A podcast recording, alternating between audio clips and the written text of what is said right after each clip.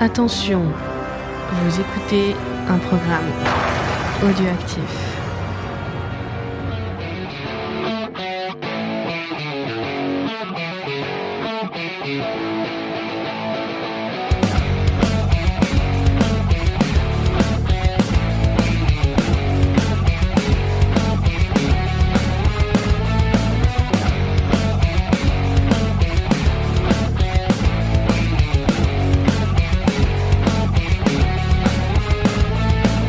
Bonjour et bienvenue dans la Comics Sphere, le podcast qui fait le tour du monde des comics pour vous en présenter ce trésor caché. Je suis votre hôte, Spades, et pour m'accompagner, il est sorti de sa cave pour reprendre un peu la lumière, Grey Pigeon. Bref, on enregistre de nuit, hein. Salut à tous. Il fait nuit chez moi. Un peu pareil, si je t'avouerais. Donc, euh, comment vas-tu? Ah, ça va fort bien. Enfin de retour pour un long épisode. Et eh oui, un vrai gros sujet. Et d'ailleurs, ce gros sujet, euh, c'est quoi? Eh, on va parler de Batman. Encore? Alors, je pense que c'est la dernière fois. La, la dernière, dernière. on a fait le gros épisode, là, après, on n'y revient plus. Fini. bah, c'est le mois Batman, c'est les 80 ans du personnage. Après, on aura fait le tour. Oui. C'est justement de quel euh, titre Batman on va parler cette fois? Bah, On va pas vraiment parler comme d'habitude, mais on a choisi un titre Batman. on va parler d'une histoire en quatre parties, dont seulement deux ont été publiées. Oui. Mais qui ont marqué l'histoire de Batman à jamais. Euh, je veux parler de Dark Detective par Steve Engelhardt et principalement Marshall Rogers dessin. Alors la première partie est parue en 1977 dans les pages de Detective Comics 469 à 476. La seconde partie, intitulée The Dark Detective, est parue dans une mini-série en 2005. La suite n'a jamais vu le jour suite au décès malheureux du, euh, dessinateur Marshall Rogers. Et en gros, ça parle de quoi euh, ces deux séries? Alors c'est difficile à dire hein, parce qu'il y a beaucoup de petites histoires d'un épisode dans ce run, et tout particulièrement dans la première partie qui était publiée dans les années 70. Mais il y a un fil rouge quand même. Et pour moi, le fil rouge, c'est la relation qui lie Bruce Wayne avec Silver St. Cloud. Euh, c'est une belle histoire d'amour, euh, l'histoire entre Bruce et Silver. Et c'est pour moi, c'est la plus belle que Bruce Wayne a connue. Oui, c'est une des plus belles relations de Bruce Wayne, effectivement. Et pourtant, elle intervient dans très peu d'épisodes au final, Silver. Mais euh, le second fil rouge, c'est toujours à propos de Silver, mais c'est un espèce de plan à trois parce qu'il y a le Joker qui va s'immiscer dans cette relation. Ça semble un mauvais porno là d'un coup. Donc c'est un titre qui est vraiment pas récent, hein, ça faut le dire. Ah bah oui et non parce que la, la, la deuxième partie elle a, elle a, une quinzaine d'années mm. seulement mais sinon la, la, la, vraie partie classique a plus de 40 ans elle est même plus vieille que nous deux. Tout à fait et donc elle est écrite par euh, Steve Engelhardt donc je vais présenter un peu le monsieur parce qu'il mérite quand même. Ah Donc c'est un auteur de comics qui est né le 22 avril 1947 à Indianapolis dans l'Indiana. En fait la seule info que j'ai réussi à choper sur sa famille euh, c'est que son père était journaliste de la presse écrite et qu'il l'a toujours encouragé à écrire euh, et à lire. D'ailleurs, en fait, euh, très tôt, euh, Steven Gellert euh, lisait beaucoup et beaucoup de comics, jusqu'à à peu près l'âge de 13 ans, où suite à la lecture d'un courrier des lecteurs qu'il y avait dans un Superboy, il y a quelqu'un qui a demandé pourquoi si Superboy était si puissant, bah il arrêtait pas tous les communistes. Oui, je rappelle que c'était la guerre froide à l'époque. Ah ouais, ouais. Puis là, donc petit Steve, il s'est dit, hm, Tiens, c'est bizarre, il a raison, en fait, il y a un vrai décalage entre le monde réel, les comics ça craint, je veux plus en lire. Puis en fait, il va plus en lire du tout pendant plusieurs années euh, et il va retomber dedans en fait euh, lors de sa première année de fac. Donc il faisait des études en psycho, il était dans une confrérie euh, et l'un de ses potes de la confrérie lui tend un comics et lui dit tu lis ça et tu fermes ta gueule. Donc le comics qui lui tendait c'est un exemplaire de Amazing Spider-Man 36 et donc là en fait t'as Steven Gellert qui va découvrir Marvel, qui va découvrir en fait un monde où il y a une continuité et un monde où ben le monde réel intervient beaucoup. Donc il se dit mais mais mais c'est génial ce truc. Oui, il faut dire que euh, Spider-Man, oui, c'était génial à l'époque. Donc, euh, il décide en fait de faire tout le tour de la ville pour trouver des comics. Donc, comme il y a quelques kiosques, il arrive à en dégoter quelques-uns. Et il se retrouve en fait à être obligé de commander des titres pour en avoir parce que les kiosques, en fait, il les commandait, il les balançait dans un coin puis ils en avaient rien à foutre, quoi. Hmm. Et bah du coup, on a donc euh, Steve euh, qui vient de faire ses études en psychologie. Il adore écrire et il se prend de passion pour les comics. Donc qu'est-ce qu'il se dit ce mec-là? Euh, Je vais aller chez Marvel ou chez DC. Ouais, il se dit je vais devenir dessinateur. Ah dessinateur, ouais normal. normal, tout à fait. Hein, une logique à toute épreuve. Bah du coup en fait, il va rentrer dans le studio de Neil Adams. J'avais dit qu'on reparlerait de lui. Hein. ouais, mais on va y revenir toute la saison. et en fait, Neil Adams va lui apprendre apprendre à dessiner. Bon, pour le coup, euh, il dessine comme Neil Adams, mais si Neil Adams était mort. tu veux dire Neil Adams maintenant? Ah bah pardon. Encore pire, hein, dans 10 ans. Oh c'est en fait, il est un épouvantable imitateur euh, de Neil Adams. Euh, selon lui, encore même pire que le mec de, de, Batman Green Arrow. Voilà. et en fait, c'est néanmoins son manque de talent en dessin qui va permettre euh, à Steven Gellart de faire carrière dans le comics.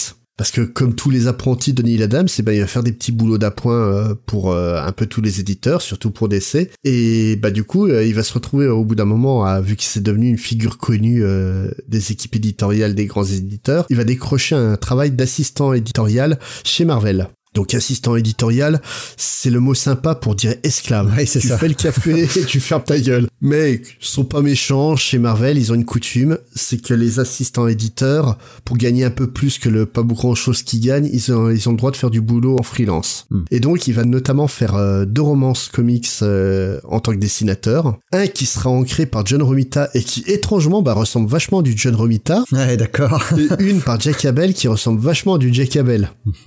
En fait, voilà, vu qu'il est vraiment pas doué pour le dessin et que les encreurs, bah, ils passent plus de temps à rattraper ses conneries qu'à vraiment ancrer, bah, Marvel va pas insister. Ils vont le voir et lui disent, écoute, euh, t'as Gary Friedrich, qui était donc un auteur qui travaillait à l'époque euh, sur euh, Nick Fury and the Hurling Commandos. Ouais, ouais. T'as Gary Friedrich, il devait nous dialoguer une histoire de monstre, mais il a pas envie, tu veux pas essayer? Et c'est comme ça, en fait, que Steven Gellard va donc faire son premier boulot en tant que dialoguiste, enfin, même scénariste. Ah, chez, chez Marvel, dialoguiste, c'est scénariste. Voilà souvent le scénariste intervenait après les dessins. Voilà.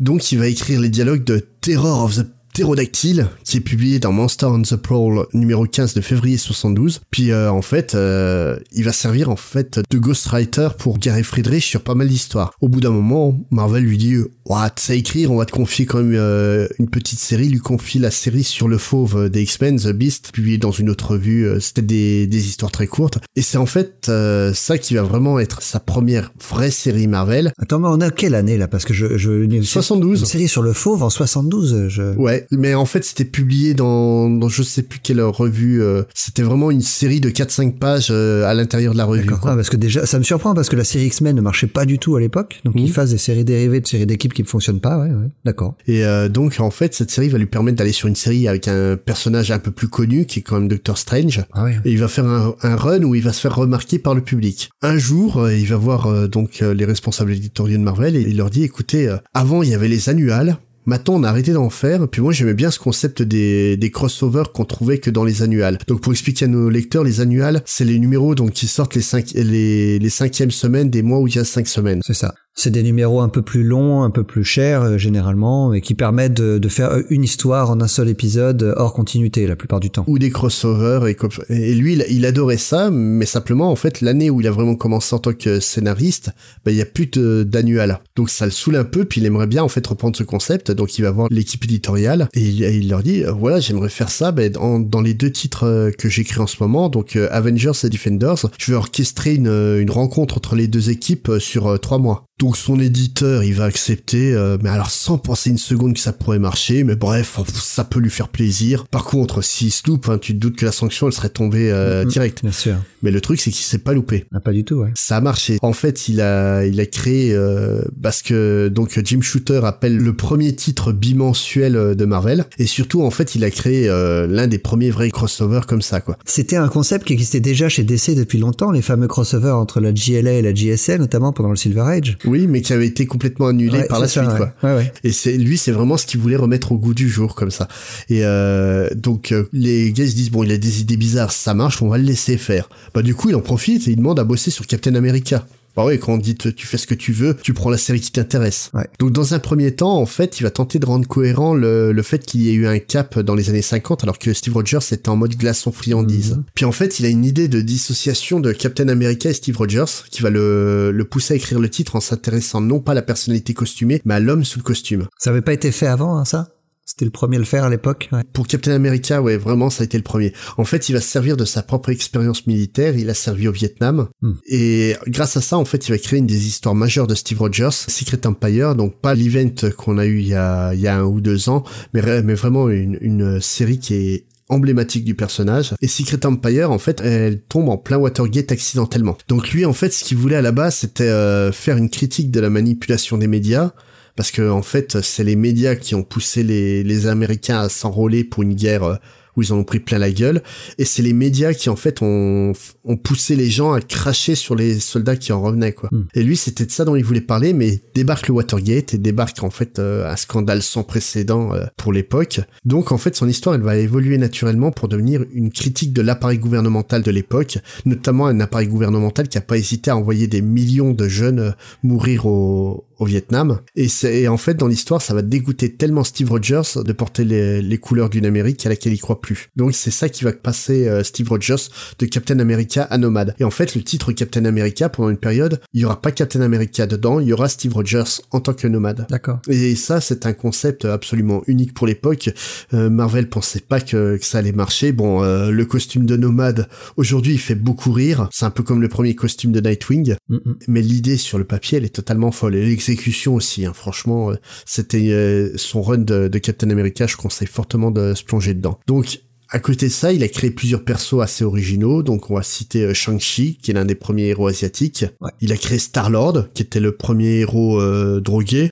non, sérieux, ces épisodes de Star-Lord, j'adore. Je trouve ça fabuleux. Mais le mec, il était perché, hein. il était parti. Alors c'était l'époque aussi, l'univers cosmique de Marvel appelait ça. hein. Déjà la série Silver Surfer était aussi dans ce ton-là. hein. Ah ouais, non, c'était c'était très très perché. C'était chouette, franchement, c'était chouette. Mais le, LC le LSD euh, circulait dans les bureaux, il n'y a pas d'autre euh, raison. Dans en autre personnage, on va citer euh, Mantis, mais en fait, ce que je retiens surtout de son passage chez Marvel, c'est qu'il a en fait toujours eu un travail de réflexion sur les personnages. Ce qui l'intéresse vraiment, lui, c'est les personnages. C'est pas les l'aventure et l'action, c'est vraiment comment un personnage euh, évolue dans un monde donné. Euh, C'est exactement ce qu'il va faire sur Batman d'ailleurs. hein. Le Ouais, dont on parle aujourd'hui, c'est exactement ça. Et, et c'est ce qu'il a tout le temps fait. Euh, Doctor Strange, il l'a fait évoluer dans ce sens-là. Euh, Captain America, c'est pareil. Son run de- sur les Avengers, il va te prendre des personnages euh, qui étaient totalement oubliés comme Patsy Walker, Mhm. et il va t'en faire une véritable super-héroïne qui correspond réellement à l'univers euh, Marvel de l'époque, quoi. Alors que c'est un personnage, euh, Patsy Walker, pour expliquer, c'était une, euh, une héroïne de comics euh, humoristique des années 40-50. C'était une jeune, une jeune jolie fille, quoi. Et lui, il en fait donc Hellcat, qui est donc une vraie super-héroïne. Et euh, il va même oser penser des, des choses qui vont paraître scandaleuses à l'époque, genre marier une femme à une machine, avec le mariage de, de Vision et Vanda. Ouais. Et en fait, euh, pour en revenir à Avengers, c'est à cause de cette série qu'il va quitter Marvel. Parce qu'il va s'embrouiller pendant trois semaines avec Jerry Conway, qui est donc l'éditeur en chef de, de Marvel à ce moment-là. Ce sera pas la première fois de sa carrière que Steve Englehart va s'embrouiller avec quelqu'un. hein. Ouais, ouais. Spoiler alert. ouais, non, c'est, ce, ce type a un gros problème avec l'autorité, je pense. Donc, en, en gros, euh, Jerry Conway débarque à Marvel, se retrouve éditeur en chef et commence à donner des directions. Et il chope euh, donc euh, Steve Englehart dans un bureau et lui dit, écoute, il y a un problème. Dans tel comics, t'as fait euh, dire euh, cette chose absolument inacceptable à, à Namor. Puis Steve Englehart, il lui dit, non. Et Jerry Conway, il fait, si. Non. Si, ça dure pendant quasiment une heure comme ça l'en- l'entretien. Et il leur dit, écoutez, j'ai les scénarios à, à la maison, je vais chercher les, les scénarios, je vous, je vous les file, et vous me dites à quel moment il dit ça. Donc il ramène les scénarios. Et deuxième semaine, en fait, Jerry Conway marche sur des œufs parce qu'il s'était complètement planté. La troisième semaine arrive et lui dit, au fait, quand j'étais chez DC, j'ai travaillé sur la GLA, maintenant je prends les Avengers et les Defenders, je suis le boss, donc c'est moi qui décide. donc là, T'as donc euh, Engelhardt qui fait son Cartman et qui lui dit allez moi je me casse euh, mon con je rentre à ma maison et je vous emmerde. Donc il décide de tout plaquer arrêter les comics. Ah, et pour euh, en fait ce qu'il veut c'est devenir romancier. Steve Englehart, il va arrêter les comics plusieurs fois dans sa carrière. ouais ouais il arrête pas. Euh, j'ai des collègues de travail qui, euh, qui arrêtent moins souvent le, le tabac que lui les comics. Ben donc lui en fait sa véritable envie c'est vraiment de devenir romancier. Mais vu qu'il a besoin d'argent et puis euh, du côté de chez DC, t'as euh, donc Janet Kahn, euh, qui est donc euh, l'éditrice en chef. Elle vient d'arriver à la tête de DC, puis elle lui fait un peu un appel du pied. Surtout que DC à l'époque, ils ont besoin de monde, c'est la cata Ouais. là-bas, à cette époque-là. Et elle, elle, a- donc elle lui fait un peu du pied, puis elle lui dit allez viens bosser chez nous. Vu, vu qu'en plus t'as déjà scripté une histoire de Batman chez nous en 74, donc là on est en 76. Hein. Hmm. Donc c'était une histoire qui était im- imaginée de, par Sal Evin Amendola d'après une idée de Neil Adams et qui a été publiée sous le nom de Night of the Stalker dans Detective Comics 439. Donc pour expliquer à peu près l'histoire, euh, Batman va être témoin de la mort des parents d'un gamin et ça va lui faire vriller le, le cerveau et il va euh, poursuivre les, les criminels responsables de ça et leur, et leur coller la raclée de leur vie, quoi. Et euh, le truc, c'est que l'idée de Neil Adams, c'est que ça faisait des années qu'il disait à tout le monde, ce que je veux faire, c'est une histoire avec un combat dans l'eau, il expliquait son idée, tout le monde le prenait pour un taré, bon, faut dire Neil Adams et un peu de taré, mais personne voulait le, le faire, et euh, ça l'amène de là, on l'entend dire ça, il dit, eh, c'est pas si con que ça, quoi. Donc il commence à en parler à son frère, donc Vin. Les deux réfléchissent et ils ont pondu euh, une idée de script. Mais le problème, c'est qu'ils sont très mauvais pour les dialogues. Puis euh, le script demande des révisions. Et c'est donc Engelhardt qui leur a proposé, euh, bah si vous voulez, moi je joue le script et je le dialogue, il n'y a pas de problème, quoi. Donc ça a été son premier travail, mais plus pour dépanner des copains que vraiment travailler sur du Batman. Donc là, vu qu'on lui fait un petit pont d'or, bah il demande à travailler sur la Justice League. Tant qu'à faire. Avec hein. quitte à choisir, hein, on vient de te prendre les Avengers, tu prends la Justice League. Comme ça, il, peut recycler ses, ses scripts, il a qu'à changer le nom Voilà. héros, ni vu ni connu, ça passe. voilà, tout à fait. Et euh, en fait, le truc, c'est qu'il va, por- il va porter en fait euh, un concept très marvelien chez DC, qui est la continuité. Donc la continuité, elle existait déjà officieusement chez DC, parce que t'avais plein d'histoires qui faisaient euh, référence à des histoires qui s'étaient passées avant, mais personne a pensé à s'en servir réellement comme un tout. Alors que c'est ce que fait Marvel depuis euh, le premier numéro de, euh, de Fantastic Four. C'est ça. Donc il apporte ça, il commence à écrire son euh, sa Justice League sur ce concept-là, et il en profite aussi pour travailler sur Batman. Et en fait, ce qu'il veut sur Batman, c'est de ramener à des racines plus pulp en écrivant des histoires particulièrement bah, sombres euh, dans le run euh, qu'on traite aujourd'hui dans Dark Detective. En fait, euh, pour rester sur Neil Adams, lui, il a ramené le style gothique du personnage quand il a travaillé dessus avec Dennis O'Neill. Parce que donc dans les années 50-60, Batman c'était plus. Ah bah, c'était euh, l'équivalent de ce qu'on voyait dans la série Ouais, télé. c'était ça. C'était très pop. C'était pop et très, farfelu, euh, quoi, surtout. Voilà. Et euh, donc Neil Adams, lui, il a, il l'a ramené euh, un peu euh, plus sérieux et notamment euh, en fait le côté très vampire et gothique du personnage. Et Engelhardt, en fait, lui, donc dix ans plus tard, ce qu'il va faire, c'est ramener en fait le côté hard-boiled du personnage euh, tel qu'il avait été conçu par euh, Bob Kane et Bill Finger à l'époque. En très très peu d'épisodes, hein, il va il va complètement relancer Batman Ouais. sur ses épisodes de Detective Comics pour le rendre, ouais, pour en faire une série vraiment de, de crimes. C'est c'est une crime story. En fait, son run est devenu assez mythique et a été longtemps considéré comme l'histoire ultime de Batman. Mais on a l'habitude de ce genre de- d'histoire à la Batman maintenant, mais à Ouais. l'époque, faut voir que c'était vraiment révolutionnaire. hein. Mais en, mais en fait, voilà, ce qu'il a popularisé, euh, son run, c'est surtout les adaptations qu'on a eu derrière, quoi. Bah, euh, notamment, oui, le, le, le fameux Laughing Fish, Ouais. hein, l'histoire du Joker qui, euh, qui contamine tous les poissons de Gotham, euh, qui a été repris dans la série Ouais, animée. on va en parler un petit peu plus tard. Et euh, en fait, le truc, c'est que Engelhardt, on le dit, souvent qu'il s'engueule avec tout le monde et qui qui plaque tout. Bah justement, en fait, euh, il va avoir un désaccord avec Janet Kahn euh, par rapport à son salaire. Elle lui avait promis une exception euh, sur son salaire, qui serait pas payé comme les autres auteurs, qui serait mieux traité. Hein. Puis, euh, bah, tant que t'as rien signé, t'as rien signé. Hein. C'est ça. Donc, eh ben, I quit, fuck it.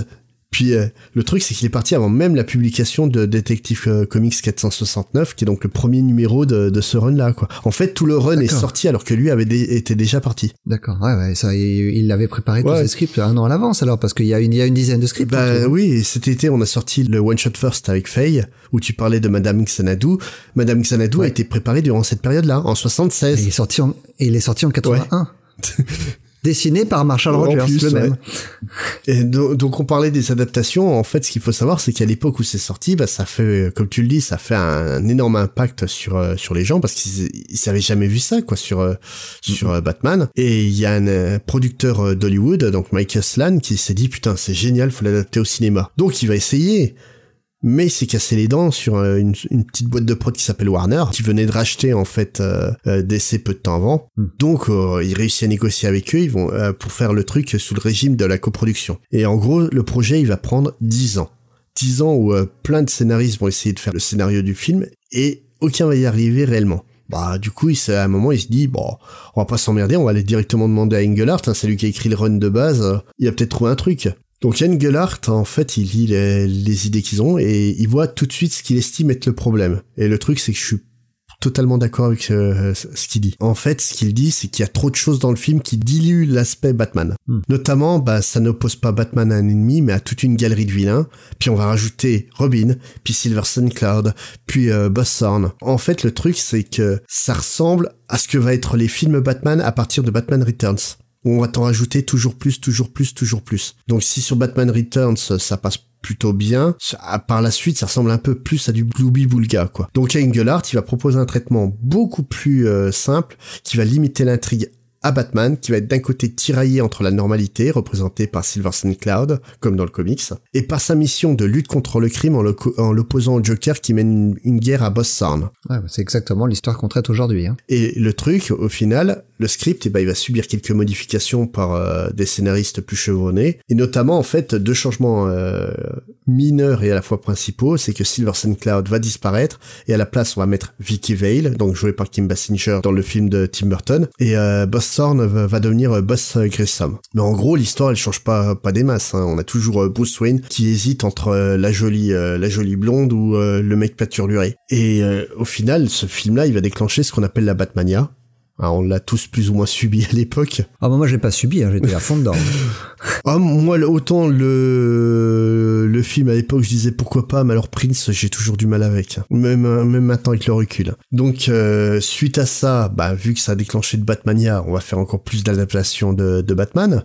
Donc il va y avoir Batman Returns, il va y avoir les films de Schumacher, mais surtout dans les années 90, on va voir Batman fait un de séries. Comme tu le dis, lui était aussi influencé par le par ce run parce qu'il va il va adapter l'histoire des poissons rieurs, mais aussi il reprend aussi euh, une partie de l'intrigue de Hugo Strange qu'il avait développé. Et de la même manière, en fait, Engelhardt est persuadé que The Dark Knight de Nolan est directement inspiré de la suite qu'il a écrite pour euh, Dark Detective. Autant je vois très bien pour le premier, euh, pour son premier run, que effectivement le film de Burton s'en inspire. Autant le, le, Dark Knight, The Dark Knight. ouais, voilà, le film The Dark Knight, c'est beaucoup plus tiré par les cheveux. Hein. Même les arguments que donne Engelhardt pour euh, expliquer que c'est bien sa vision qui a été reprise, c'est euh, c'est un peu léger pour moi. En, fait, euh, son argument principal, c'est que le méchant est. Hein. Oui, mais non, le, le, le truc, c'est que The Dark Knight, c'est un globé boulga de beaucoup d'inspiration. Et oui, je pense ouvertement qu'il y a une inspiration de Dark Detective et Dark Detective 2, mais entre être une inspiration et être un... bien sûr. Alors lui, son argument, c'est que un, un, un de ses personnages qu'il a créé se fait défigurer et veut se venger, ce qui est l'histoire de Two-Face dans le dans le film mais euh, c'est de toute façon l'histoire de Two-Face bien avant euh, que ce que oui mais ce a pu ouais, mais il y a aussi hein. la relation avec l'être aimé par euh, Two-Face dans le film et voilà c'est ça là-dessus aussi qui joue je suis à mon avis, je pense fortement que Nolan soit inspiré de Dark Detective 2. Il y a des, il y a des chances, mais euh, après, je suis pas aussi persuadé que c'est lui qui est à la base du film, quoi, que ce soit Engelhardt qui soit à la base du film, comme il le dit. Mais je trouve presque que le Dark Detective Comics 2 est, encore plus sombre que le film One Nolan. Hein. Il est, euh, les, les, thématiques sont beaucoup plus dures. Hein, pour euh, les choix, les choix que doit faire Batman sont plus cornéliens que ce ouais, dans le ah, film. Ah oui, non, mais tout à fait. Hein, c'est encore que euh, dans le film, ça y va fort, mais ouais, je sais pas, il se met vraiment, vraiment en danger dans le dans, dans le comic. Oui, non, c'est le, le comic, c'est bah, graphiquement, je suis moins fan du, de Dark Detective 2 que du 1. Je trouve que le style de Rogers vieillit très très mal. Euh, il est, j'adore son style, le style qu'il a dans les années 70. On va en reparler de Rogers, mais ce, ce qu'il fait à la fin de, à la fin de sa vie, euh, au milieu des années 2000, moi je trouve mais ce qui est ce qui est marrant sur cette histoire euh, d'inspiration en fait c'est que tu vois à l'époque où Dark Knight Rises est, est, sorti euh, t'as donc Ed Brubaker qui avait tweeté à la sortie du film en disant qu'il était content de voir euh, qu'un des personnages qu'il avait créé faisait une très courte apparition dans le film et qu'il s'y attendait pas et qu'il était super fier. Et en fait, ce qui est assez marrant à voir, c'est qu'on a deux générations qui euh, qui s'opposent complètement parce que là Engelhardt crie quasiment au plagiat et puis que c'est une honte euh, de, de faire ça sans, sans lui demander son avis, contrairement à l'histoire avec euh, le Batman de Burton. Que Brubaker est juste content qu'on ait utilisé son travail, quoi. Mais je pense ouvertement que ça vient du euh, qu'on a deux générations d'auteurs différentes. On a une génération avec Engelhardt qui s'est battu pour imposer ses droits et notamment créer le Creator Round, alors que Brubaker lui arrive avec un statut plus acquis. Il sait que ce qu'il va faire chez DC et puis Marvel, ça appartient à DC, mais il sait que s'il veut faire du du Creator Round, il peut aller euh, chez les copains d'Image et il le fait, quoi. Et justement, en fait, pour en revenir à la carrière de, de Engelhardt dans les comics, donc tout au long de sa carrière, comme on disait tout à l'heure, il va pas, euh, il va pas arrêter d'arrêter de faire des comics. il a vraiment fini par arrêter. Hein. Ouais, à mon avis, si on lui demande de faire un, petit coup, il reviendrait, quoi. Parce que justement, j'allais te demander qu'est-ce qu'il fait ces dernières années, Engelhardt. Euh, j'ai pas souvenir d'avoir lu quelque chose euh, de, de, lui ces derniers temps. En fait, c'est surtout du côté des romans qui, qui travaille actuellement. Il a notamment repris un de ses romans des années 80, qui est The Point Man, mhm. et il l'a transformé en fait en tome zéro d'une série série, quoi. D'accord. Il écrit des dérivés de ça, il en a quatre ou cinq volumes déjà de fait. Du point de vue des comics, en fait, suite aux années 70, donc il va revenir régulièrement dans les deux maisons principales, qui va pas arrêter de quitter pour des divergences créatives, notamment il était parti de Marvel à cause de Daredevil. Donc pour expliquer, il devait prendre Daredevil juste derrière Frank Miller, parce que en fait il a pris les Avengers à l'époque où la série était au top et il l'a fait monter d'un cran de ses propres mots. Hein. Ouais, bien sûr. Bah oui, ça c'est toujours avec Engelhardt. C'est euh, voilà, le, c'était à son meilleur. Je voulais prouver que je pouvais faire encore mieux, quoi. Et euh, donc euh, Daredevil, il a vu que Frank Miller avait fait un truc euh, extraordinaire, donc avec Born Again. Hein. Là, on parle de, de, Born Again, hein, quand même. Pas le pire moment du run de, de, Miller.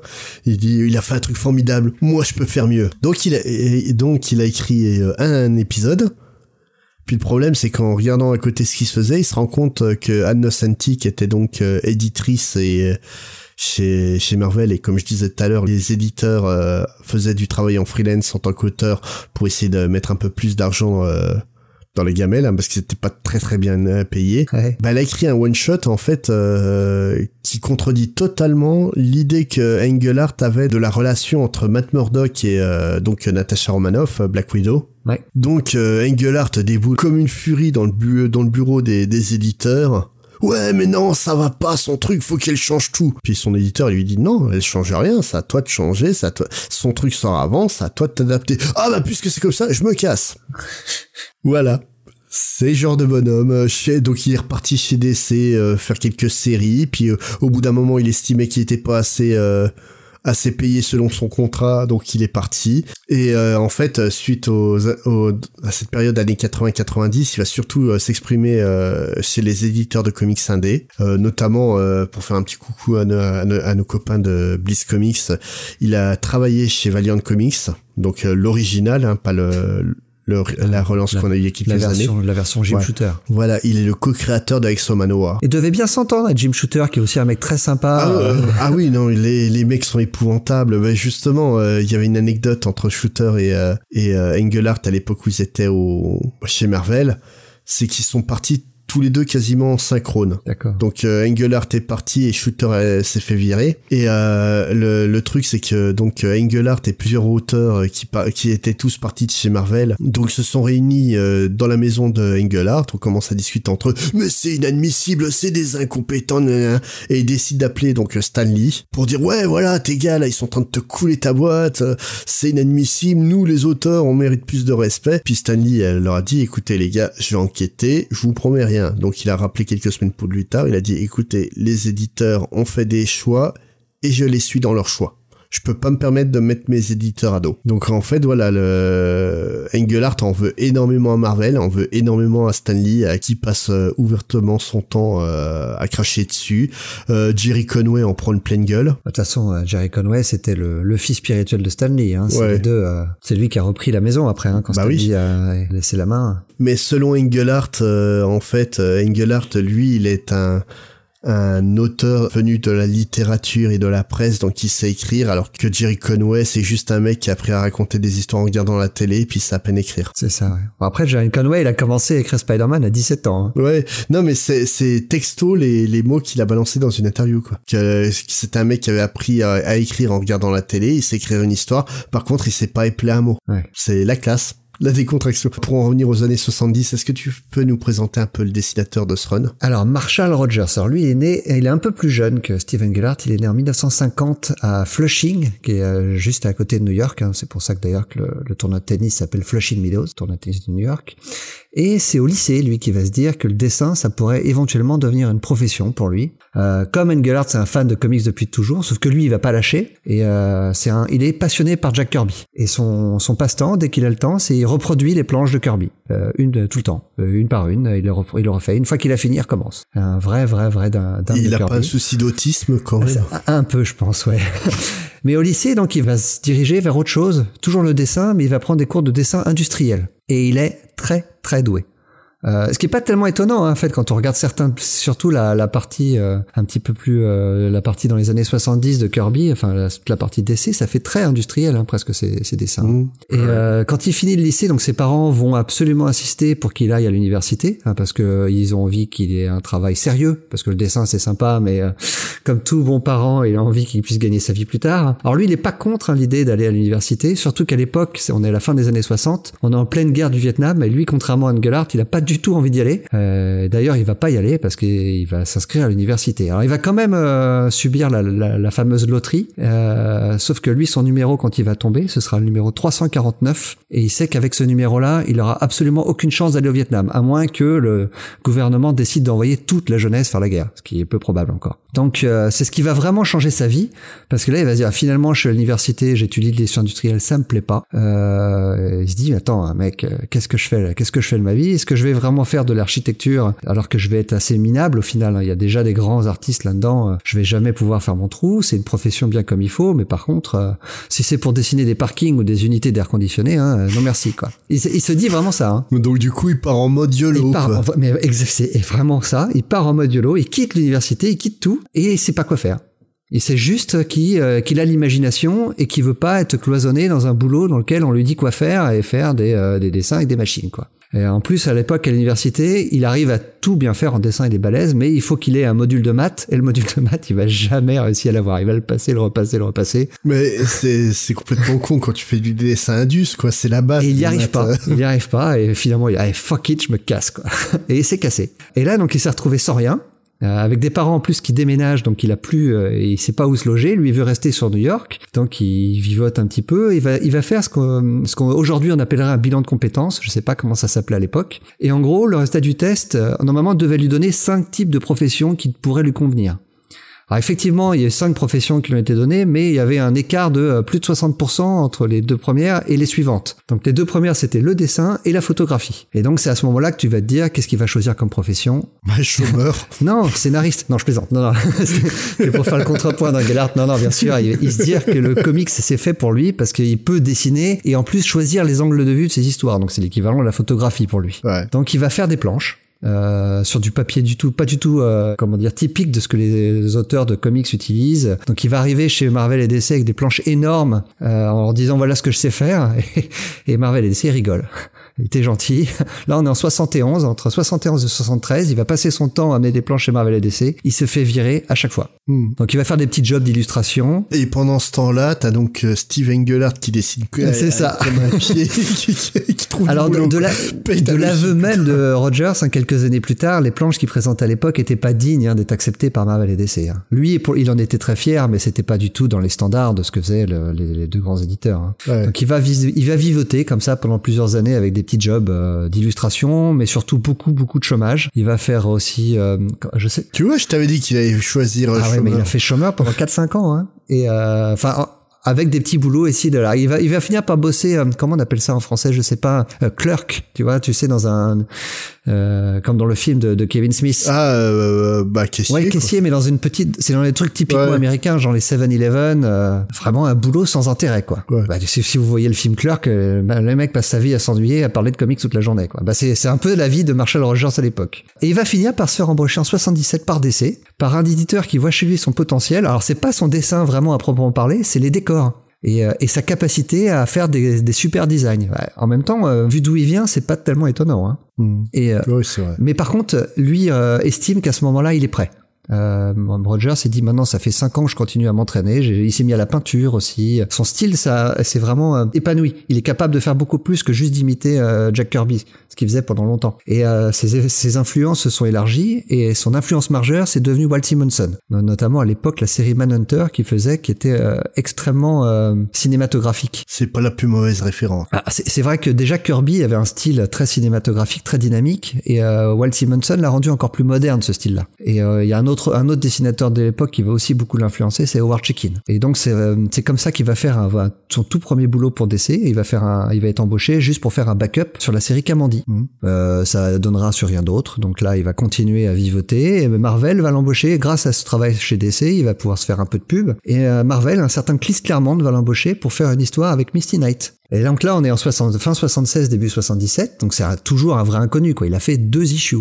Et qu'est-ce qu'il va faire après? Batman. D'un détective direct. Direct. C'est un jeu de circonstances assez incroyable en fait. Donc Steve Englehart se retrouve donc chez DC comme tu nous l'as raconté tout à l'heure, et Steve Englehart est déprimé parce qu'il trouve pas de dessinateur qu'il juge suffisamment bon pour dessiner ses histoires. Il est, euh, il est, il est à la limite de la dépression. Il y a Walt Simonson qui accepte de dessiner le premier, mais juste pour le dépanner. Et, euh, et, là, la version Engelhardt, c'est que euh, il tombe par hasard sur ce type que personne connaît et tombe amoureux de son style et se dit ce mec-là, je vais en faire une star. Ça, c'est ce que dit Engelhardt. Marshall, lui, donne une autre version en fait, euh, il explique que euh, les éditeurs d'essai font appel à lui. Euh, et c'est un peu compliqué à l'époque parce qu'il n'a pas le téléphone, donc on lui envoie des textes. Alors il répond quand il peut parce qu'il habite pas toujours au même endroit. En plus, il vraiment, comme je disais, il vivote. Hein. Donc de temps en temps, il, il réussit à choper une, un, message que leur a envoyé Marvel au DC et puis il fait des petits boulots comme ça. Et donc il, se retrouve à faire un petit boulot. C'est un backup sur un vilain qui s'appelle le Calculator, dont on a parlé dans le dernier Washington First. Et d'ailleurs, et le Calculator se retrouve dans la première histoire du Dark Detective que Marshall Rogers va dessiner, parce qu'en fait, une fois qu'il a fini ses backups, les éditeurs ils vont être à la recherche d'un artiste pour remplacer Simonson pour faire un épisode de Detective Comics. Mm. Et, ils vont penser à qui? Ben, Ils vont penser à Marshall Rogers qui vient de faire les épisodes pour le calculateur. Donc selon Rogers, c'est les éditeurs qui ont conseillé à Engelhardt de lui donner le travail, alors que selon Engelhardt, c'est vraiment lui qui l'a découvert. Donc euh, bon, où est la vérité? Sûrement un peu au milieu. Hein. Euh, en fait, euh, à mon avis, c'est euh, les éditeurs qu'on proposé et puis Engelhardt qui a daigné accepter. voilà, c'est ça. Mais justement, en fait, la raison pour laquelle il a daigné porter un regard sur le travail de Marshall, en fait, c'est euh, parce qu'il avait l'habitude, en fait, de faire des cases avec des bords épais. C'est ça, ouais. Et euh, justement, en fait, ce que voulait Engelhardt, c'était de revenir sur le côté pulp et sur le, le, côté premier comics où t'avais des cases, euh, c'est où c'était des troncs d'arbres, quoi. Les. ouais, c'est vrai. Donc le, le, truc, c'est ça qui lui a tapé dans l'œil, on va dire, et et il s'est dit ok bingo quoi. Mais après. Alors après il a, il a eu de la chance Marshall Rogers parce que c'est vrai qu'il est tombé à cette époque-là chez DC plus personne veut y bosser. Tout le monde veut bosser chez Marvel. Mhm. C'est le moment où d'ailleurs où Marvel a vraiment pris le dessus sur DC et effectivement tous les grands artistes sont chez Marvel, ce qui permet à des jeunes des jeunes artistes c'est pas vrai parce que Engelhardt il est parti chez DC exprès pour faire mieux que Marvel et couler Marvel. il l'a dit texto. ah ouais, bien sûr. c'est quand même un sacré bonhomme, quoi. Donc on se retrouve avec un gamin, enfin un gamin, non, il est pas si jeune que ça à l'époque, hein, j'avais 27-28 ans, mais euh, bon, en tout cas, au niveau expérience, il en a aucune et il se retrouve euh, sur Detective Comics. Alors, il va au final faire 10 épisodes, dont 6 avec Engelhardt, hein, juste avant qu'il se fasse virer. Et ces épisodes, oui, comme on l'a dit, ils vont rentrer dans la légende, hein, notamment euh, l'épisode dont on a déjà parlé, The Laughing Fish. Les deux épisodes, hein, c'est un double. Qui est vraiment euh, le truc le plus marquant du run. On a tous l'image euh, de ce poisson étrange. Alors moi, j'adore ces deux épisodes, mais pour moi, ce qui me marque le plus, c'est quand même Silver. Dans, dans, dans ces épisodes-là, elle est sublime, sa Silver, vraiment incroyable. Bah, tu comprends que Batman en tombe amoureux. Ah bah oui, là c'est évident. C'est autre chose que la Poison Ivy dont on a parlé dans le dernier épisode de Watch ça. oui, mais tu vois, là, l'imitateur de Neil Adams, il écrivait, il dessinait. C'est ça. c'est mieux. Alors une fois, une fois qu'Engelhardt va partir, il va rester un tout petit peu sur le titre, notamment avec Len Wine. Et, euh, ils vont ensemble co-créer la nouvelle version de Clayface. Par contre, la relation va pas du tout être idyllique entre Marshall Rogers et, et Wine. Autant ça s'est très très bien passé avec Engelhardt qu'avec Len Wine, c'est très difficile parce que euh, Len Wein, lui, il est très dirigiste. Mhm. Beaucoup plus qu'Engelhardt. Et Marshall Rogers, comme on l'a dit, il aime pas ça. Lui, ce qu'il veut, c'est laisser libre cours à son imagination. C'est là que t'as deux écoles différentes. T'as Len Wein qui est l'école euh, d'essai où c'est ultra scripté. D'un autre côté, t'as Engelhardt qui est lui de l'école Marvel. T'es en train de me piquer mes notes. Ah bah. C'est exactement ce que j'ai écrit. Le vrai problème de, Marshall Rogers, c'est qu'il supporte pas les, les scripts à la DC. Et euh, donc en fait, c'est vrai qu'il se sentirait beaucoup mieux avec la méthode Marvel. Ouais. Voilà. Mais bon, donc euh, ça va sceller un peu son sort sur Detective Comics, hein, qui va quitter assez vite. Et en fait, pendant toute sa carrière, il va ne faire de ça que d'essayer de retourner travailler avec Steve Engelhardt. Mm. Ils vont travailler ensemble à plusieurs reprises. Donc, tu as cité Madame Xanadu tout à l'heure, euh, mais ils vont aussi travailler ensemble chez Marvel. Hein, donc, ils vont faire du, un petit, un court passage sur Mister Miracle, euh, le, Mister, le, Madame Xanadu. Ils vont faire un petit passage aussi sur Silver Surfer. D'ailleurs, il me semble que la, la fin de son run de Mister Miracle, on l'a jamais eu parce qu'il s'est barré à cause de soucis de, de, de pognon. Déjà, Engelhardt encore. Ah ouais, ouais. Euh, j'ai pas tout relevé hein, parce qu'on va pas faire un podcast de 4 heures. Hein,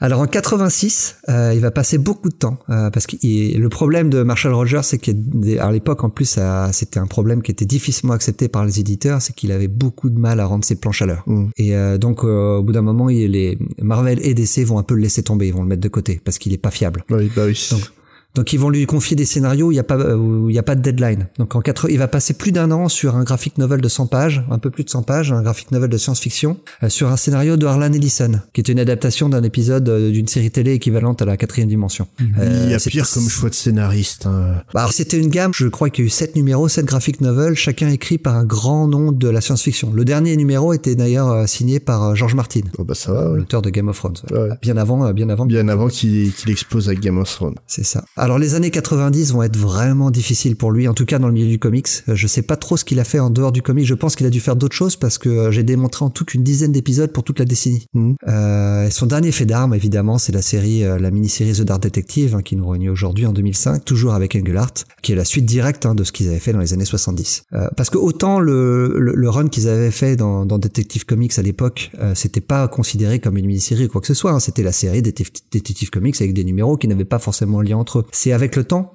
que les, les gens en fait se sont appropriés ces, ces, ces numéros, ces épisodes pour en faire un espèce de tout, un tout cohérent. Et donc Engelhardt a voulu donner une suite à ce à cette mini-série là avec cette série de 2005 qui, qui, elle pour le coup a une vraie unité. En fait, il crée un tout cohérent mais avec des sous-intrigues. C'est pas l'intrigue principale qui fait le tout euh, cohérent, C'est les sous-intrigues. Et les personnages. Voilà, c'est en fait en huit numéros de Batman, il fait ce que Marvel faisait depuis 10 ans, quoi. Ouais, c'est ça. C'est quand même très fort et ça a vraiment révolutionné la manière de travailler chez DC. Alors ils ont commencé ensuite à travailler sur un troisième tome euh, de Dark Detective, euh, mais malheureusement en 2007, à 57 ans, Marshall Rogers va mourir d'une crise cardiaque seul chez lui. Il avait euh, juste fini le tout premier épisode. Euh, ce qui est très triste, c'est que son corps va être découvert que bien plus tard par son fils. C'est euh, Engelhardt lui-même qui dit que le Ouais, le, le corps était pas en très bel état. C'est assez, c'est assez triste de finir comme ça. C'était un artiste assez rare au final, Marshall Rogers, mais qui a quand même marqué l'histoire de, de Batman à jamais, Mm. avec un passage de, de moins de 10 épisodes. C'est assez, Ouais. assez incroyable. Ouais, il y en a peu qui réussissent cette performance. Là, justement, on parlait du fait euh, que la série de, de Engelhardt et, Ma- et Marshall Rogers euh, a inspiré euh, tout ce qui se fait aujourd'hui, mais euh, il y a d'autres adaptations marquantes de Batman, non? Alors on va faire un petit peu comme ce qu'on avait fait avec Superman. On a essayé de revenir un petit peu ce qui a, comment Batman a été adapté au fur et à mesure des, des décennies et, et qu'est-ce qui qu'est-ce qu'on pense qui est intéressant, qu'est-ce qui est un petit peu farfelu. Il y a il y a un peu de tout avec Batman. Mais alors contrairement à Batman, à Superman pardon, Batman lui n'a pas eu le droit à son show radiophonique tout de suite après la création du personnage. Et pourtant, euh, comme on disait dans le dernier Comics Fair, Superman avait été euh, adouci pour euh, pouvoir être euh, éligible à la radio pour faire un show radio. Ils ont fait pareil pour Batman, mais ça a pas marché, quoi. Non, non, pas du tout. Ils ont essayé plusieurs fois, mais à chaque fois, ça a pas pris. Au final, ce qu'ils ont fait pour, pour Batman, c'est de l'intégrer dans le show radio de Superman. Qu'il a, il est arrivé dans- au bout de quelques saisons. Et il a pas eu non plus le droit à un dessin animé de la Fleischer, hein, euh, qui revenait notamment sur l'effort de guerre face aux Japonais. Et ce qui est quand même super ironique, sachant que Bob Kane a travaillé pour la Fleischer. Ouais, en plus. c'est, c'est vraiment, c'est vrai que c'est drôle. Alors, la toute première adaptation des aventures de Batman, elle vient du cinéma. Ou plus précisément, comme euh, on faisait à l'époque d'un serial, en 1943. Mhm. C'est cinq ans avant le tout premier serial consacré à Superman. Donc euh, de ce côté-là, c'est Batman qui gagne. Et donc le tout premier serial s'appelait The Batman. Ouais. Et franchement, j'ai vu des cosplays.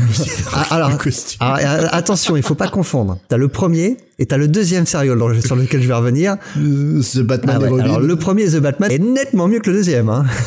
Ah oui, oui, oui. Là, le premier, c'est un mauvais cosplay. Le deuxième, c'est même plus un cosplay. C'est toi parce quand t'avais le- 4 ans tu faisais semblant de par, te par exemple, la, la, la, la ceinture, la uti- utility belt dans le premier, il a une vraie ceinture avec vraiment des gadgets à l'intérieur. Dans le deuxième, Ouais. c'est une fausse ceinture. Ouais. C'est dans lequel des deux qu'il a l'oreille à moitié pétée. Oh, je sais euh, pas, mais ça doit être le deuxième. c'est, c'est- il a une oreille qui se bat, bah, un peu comme Batmite, euh, le personnage. Ah, on va revenir euh, sur qu'on voit on va revenir sur lui. Alors, alors, le premier serial, c'est une petite série de films en noir et blanc de 15 parties en tout, euh, qui font entre 15 et 20 minutes. C'était, alors le tout Mhm. premier acteur donc à avoir incarné Batman s'appelle Lewis Wilson, et euh, on retrouve dans ce serial-là également Robin et Linda Page, le tout premier amour de Batman hein, dans le comics. Je sais pas si tu te rappelles les tout premiers épisodes, mais Oui. je crois que la dernière Oui. fois qu'elle est mentionnée, on la voit même pas, c'est dans Detective Comics 32. Donc elle a vraiment disparu très très vite. Euh, alors ce film, il est sorti euh, comme le dessin animé de Superman de la Fleischer en plein effort de guerre. Et euh, évidemment, ça va se ressentir aussi dans l'histoire de ce serial parce que Batman dans cette histoire, c'est pas du tout un vigilante qui combat le crime, c'est un agent secret du gouvernement qui combat une organisation secrète japonaise avec sa, à sa tête un savant fou. Normal. Et le savant fou, alors évidemment le, le savant fou, il est interprété par un blanc qui est grimé en japonais. Hein. Mmh. Encore plus normal pour l'époque. alors et, et euh, l'histoire en plus, elle repose sur le fait que ce savant fou veut voler du radium pour pouvoir concevoir un pistolet laser qui aurait le pouvoir de tout dissoudre. Ça, Ok. voilà. Ouais, ouais, ouais. Alors y j'ai Dans la, la le sérieux science-fiction, ils ont bien compris la mot fiction. C'est ça. Alors j'ai pas vu tout le serial, j'ai vu pas mal de passages, on en trouve beaucoup sur YouTube et en fait on trouve les, un peu les meilleurs moments sur YouTube et il y a des passages mais tellement racistes, c'est hallucinant. Non, non, je te jure qu'on le trouve au complet sur euh, YouTube. Ah oui oui, je- je- j'en suis sûr. Hein. Ah mais eh, c'est franchement raciste le premier. Hein. Il y a des, Non il y a des, il y a des, il y a des grands passages en off qui justifient carrément donc le fait de- d'envoyer les ressortissants euh, américains mais d'origine japonaise dans des camps de concentration. C'est euh, ah là là, on a on a bien fait le travail. il y a plus personne dans la rue de ce quartier japonais habituellement. alors alors il y a y a quelque chose quelques petites choses intéressantes dans ce serial en tout cas parce que ça a permis comme euh, un petit peu tout ce qu'on avait vu sur Superman, c'est que ça permet d'élargir la mythologie autour du personnage. C'est dans ce serial que va être créée la Batcave et notamment aussi le, le fait d'y accéder via une vieille horloge. Ça vient de là. C'est assez drôle euh, qu'on retrouve toujours même aujourd'hui ça. hein. Ouais. Et c'est aussi dans ce serial que le Alfred qu'on connaît aujourd'hui, donc le, le, euh, le- le- cet anglais très mince, très très distingué, bah, à l'époque dans les comics, il était pas du tout comme ça. Il était plutôt rondouillard, un, un look un petit peu à la Winston Churchill. Ouais. Et le, le Alfred qu'on connaît aujourd'hui vient du serial. Et depuis, ça a pas bougé. Hein. Mhm. Non, et puis justement, l'épisode euh, conjoint euh, avec le comics pour pouvoir rapatrier cet Alfred-là dans le, dans le comics, c'est justement, t'as le, le gros euh, Alfred qui part en cure et qui revient comme ça, quoi, totalement changé. D'accord. C'est un peu le départ de Gros Quick, euh, quoi. Traumatisme d'une génération, les jeunes, vous pouvez pas comprendre. Alors sinon, en dehors de ces quelques ajouts, le film prend énormément de liberté avec le comics. hein. Bon, il n'y a pas de Batmobile, parce que Bat... Alors ça, c'est j'adore, ces passages-là, j'ai à mourir de rire. Batman et Robin, en fait, ils se déplacent en Cadillac décapotable, qui est conduite par oui. Alfred. bah oui, normal. Mais c'est le toit baissé quand ils sont en costume, genre Hey, c'est nous Et le toit qui est, qui est rebaissé, qui est euh, refermé, par contre, quand ils sont en civil. Normal. Alors le deuxième serial dont, dont, dont tu parlais tout à l'heure, c'est Batman et Robin. Il est sorti en 49. Mm. Alors lui, il ressemble beaucoup plus à ce que le comics pouvait être. Euh, on est on est bien après la guerre et euh, donc on peut repartir sur le côté euh, Batman combat le crime. Par contre, le vrai souci, c'est qu'il y a plus d'argent. Euh, donc euh, il y a pas de budget du tout, mais vraiment pas du tout. Et euh, Batman et Robin vont faire face à un sorcier qui a mis un, un- au point un dispositif qui permet de contrôler les voitures à distance. Alors, pour faire quoi, je ne sais pas. Mais pourquoi un sorcier? Là, tu vois, c'est un scientifique, c'était plus raccord déjà. Ouais, ouais, mais non, un sorcier, c'est bien. Hey, you. Alors ils ont changé tous les acteurs hein, pour cette version-là, mais on retrouve à la, pour la première fois à l'écran le commissaire Gordon et Vicky Vale dont tu parlais tout à l'heure. Elle était dans ce dans ce. Ouais. Alors je vais mentionner juste un tout petit peu la radio parce que c'est vrai que le ils ont essayé, hein, on, en, on en parlait tout à l'heure, ils ont essayé de lancer plusieurs fois un, un show radio autour de Batman et ça a pas marché. Il y a eu un show radio. Il date de 1989 et c'est la BBC qui l'a produit. Hmm. Ça s'appelle Batman The Lazarus Syndrome. Alors c'est une histoire simple de 43 minutes. Euh, alors c'est marrant l'histoire, on va voir si ça te dit quelque chose. Ça parle d'un vilain qui fait de la chirurgie esthétique pour ressembler à Bruce Wayne. Hmm. Ouais. Il y a un petit moment de silence, mais euh, voilà, c'est ça. Donc on est dix ans avant Hush et euh, donc l'histoire est déjà là, euh, est déjà là en 89. Alors j'ai pas réussi à trouver l'enregistrement, donc si quelqu'un euh, arrive à le trouver, à me l'envoyer, je suis preneur. Alors ce qui est assez drôle, c'est que c'est Michael Gough qui reprend ce rôle d'Alfred, alors qu'il venait de prendre le, d'avoir le rôle dans le film de Tim Burton. et puis que c'était Alfred euh, bah, jusqu'à sa mort. Hein. Bah ouais, jusqu'à bah, pour les quatre films, les quatre Ouais. films de, de- des années 90. Alors, on a fait le cinéma, en tout cas les sérioles, on a fait la radio, l'étape d'après évidemment, c'est la télévision. Là, on est en 65 et euh, ce qui va lancer en fait la série, la fameuse série Batman, c'est la ressortie au cinéma du premier serial. Il va ressortir notamment dans les campus universitaires et sous le titre An Evening with Batman et Robin, donc un film de 4h30 hein, et la énorme surprise, le film c'est un carton énorme, mais vraiment dingue. Euh, ce qui était cheap et amateur, hein, euh, comme nous on peut le voir, en fait c'est devenu kitsch. Donc les gens, euh, en fait, se bousculent pour aller voir le film, pour aller rigoler du film. Oui, un peu comme nous, on regarde la série. Mais c'est exactement ça, en fait. Donc t'as- mais, mais la série des années, de- des années 60, en fait, est un petit peu euh, sur le po- point de vue comique pour justement plaire à ce public-là. Mm. Euh, L'innocence qu'on a dans la dans le serial entre Batman et Robin, les comment dire, les spectateurs des années 60 voient tout de suite en fait les allusions homoérotiques qui étaient complètement involontaires, mais eux ils les voient. Donc les gens venaient rire pour, pour voir du Batman. Mhm. Et c'est devenu donc un vrai hit auprès de la contre-culture, au point que des artistes comme Andy Warhol lui-même vont faire un, film non autorisé. Il va faire un film non autorisé Batman Dracula. Alors on l'a vu, enfin en tout cas, moi j'avoue je l'ai vu en accéléré. hein. C'est, on va dire, c'est, c'est exigeant. Euh, quel, quel autre terme je pourrais con- conceptuel? Oh, c'est moche. euh, alors, alors, je sais pas pourquoi ça s'appelle Batman parce que moi Batman je l'ai pas vu dedans. j'ai pas vu Dracula non plus. Je sais pas ce que j'ai vu. hein. Il y, a, y a de la musique mais un, mais un peu dissonant. Il y a, il y a des c'est, mal filmé, c'est mal mais- cadré, c'est mal joué. Mais t'inquiète, je possède le film Dracula de, de Warhol, justement, parce qu'il a fait un film sur Dracula. Je l'ai en DVD, j'ai regardé le film, j'ai jamais vu Dracula dans le film. Ouais, Par ouais. contre, des meufs à poil, t'en as partout. Mais, mais, mais là il y a même pas ça. C'est rien. c'est conceptuel. Ouais, c'est vraiment conceptuel, c'est ça. C'est euh, en tout cas, il était vraiment amoureux du serial bien avant que ce soit devenu ironique de l'aimer. Mhm. Lui, il, est- il aimait vraiment ça et, euh, et donc il était fier d'avoir fait son film. Sauf qu'il a jamais eu l'autorisation de le faire, donc il l'a fait euh, un petit peu comme ça sous le manteau, puis après il, il le diffusait dans des installations. Ouais. Donc, je le disais, le, le serial a connu un énorme succès. Donc, euh, suite à sa sortie, ça va permettre la production de deux séries télévisées qui vont être diffusées par ABC. Donc, tout d'abord la série Batman, mais aussi euh, la série Green Hornet avec Van Williams et Bruce Lee, Mhm. euh, qui va connaître moins de succès que la série Batman. A posteriori, on pense que c'est une série qui a bien marché, mais en fait, elle a duré qu'une saison et 26 épisodes. Ah non, mais il y a plein de trucs rigolos avec cette série parce que tout le monde pense que c'est un carton puis que ça établit euh, la légende Bruce Lee alors que ça Ah, c'était hein. un bid lamentable et que Bruce Lee a été obligé de se réexiler euh, vers la Chine. euh. Ouais, ouais. Donc euh, je, je comprends pas en fait tous les tous les délires qu'il y a autour quoi. Ouais, parce que la série est plutôt, de- elle, est plutôt marrante à revoir maintenant, mais c'est vrai qu'à l'époque, elle a pas du tout marché. et C'était la série Batman qui cartonnait. Ouais. Green Hornet, tout le monde s'en fichait. Ah oui. Et donc la fameuse série Batman, donc c'est la série euh, super-héroïque la plus la plus pop qui a jamais été faite. hein. Je pense qu'on n'en reverra jamais des comme ça. C'est devenu un vrai symbole des swinging 60s.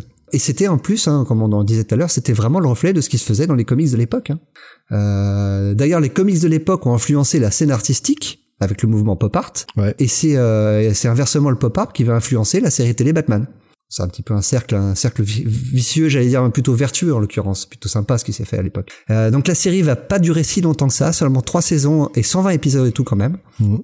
Par contre, pour les trois du fond hein, qui sont pas familiers avec la série, hein, c'était une, une série qui parlait. T'avais des- une espèce de de- d'intrigue policière qui était des prétextes, et en fait, c'était surtout pour euh, pour faire de la blonde blague potache. Bah c'était euh, Scooby-Doo avec Robin dans le rôle du chien. Et c'est ça, et toutes les situations devaient être absolument exagérées. Les Ouais. acteurs surjouaient, mais c'était c'était vraiment dés- désopilant. Hein. Ah moi j'adore hein, moi honnêtement euh, j'aime beaucoup cette série, elle me fait beaucoup rire quoi. Et, et le, le, le William Dozier, qui était le producteur du show, lui, il, est- il décrit la série de la sorte, et ce qui explique un peu son succès. Il estimait que dès le départ, il fallait que la série soit exagérément sérieuse, de façon à ce que les adultes puissent trouver cela amusant, mais pour que les enfants puissent aussi trouver euh, euh, se laisser porter par le côté aventure des histoires. Ouais. Et c'est vrai que ça marchait bien. hein. Ouais, non, moi c'était une série, j'en ai beaucoup de bons souvenirs quoi. Ah, le casting en plus était magique. Hein. T'avais euh, Adam West en Batman et. Burt Ward en Robin, ils étaient parfaits. Ça Et- super bien. Et Yvonne Craig dans, en Batgirl. Encore une fois, tu lis mes notes. Hein. J'ai, j'ai- tout de suite après, j'avais l'ajout d'Evan Craig en Batgirl lors de la saison 3 va ne faire qu'ajouter à cette magie. hein. C'est exactement ça. hein. Je connais ton crush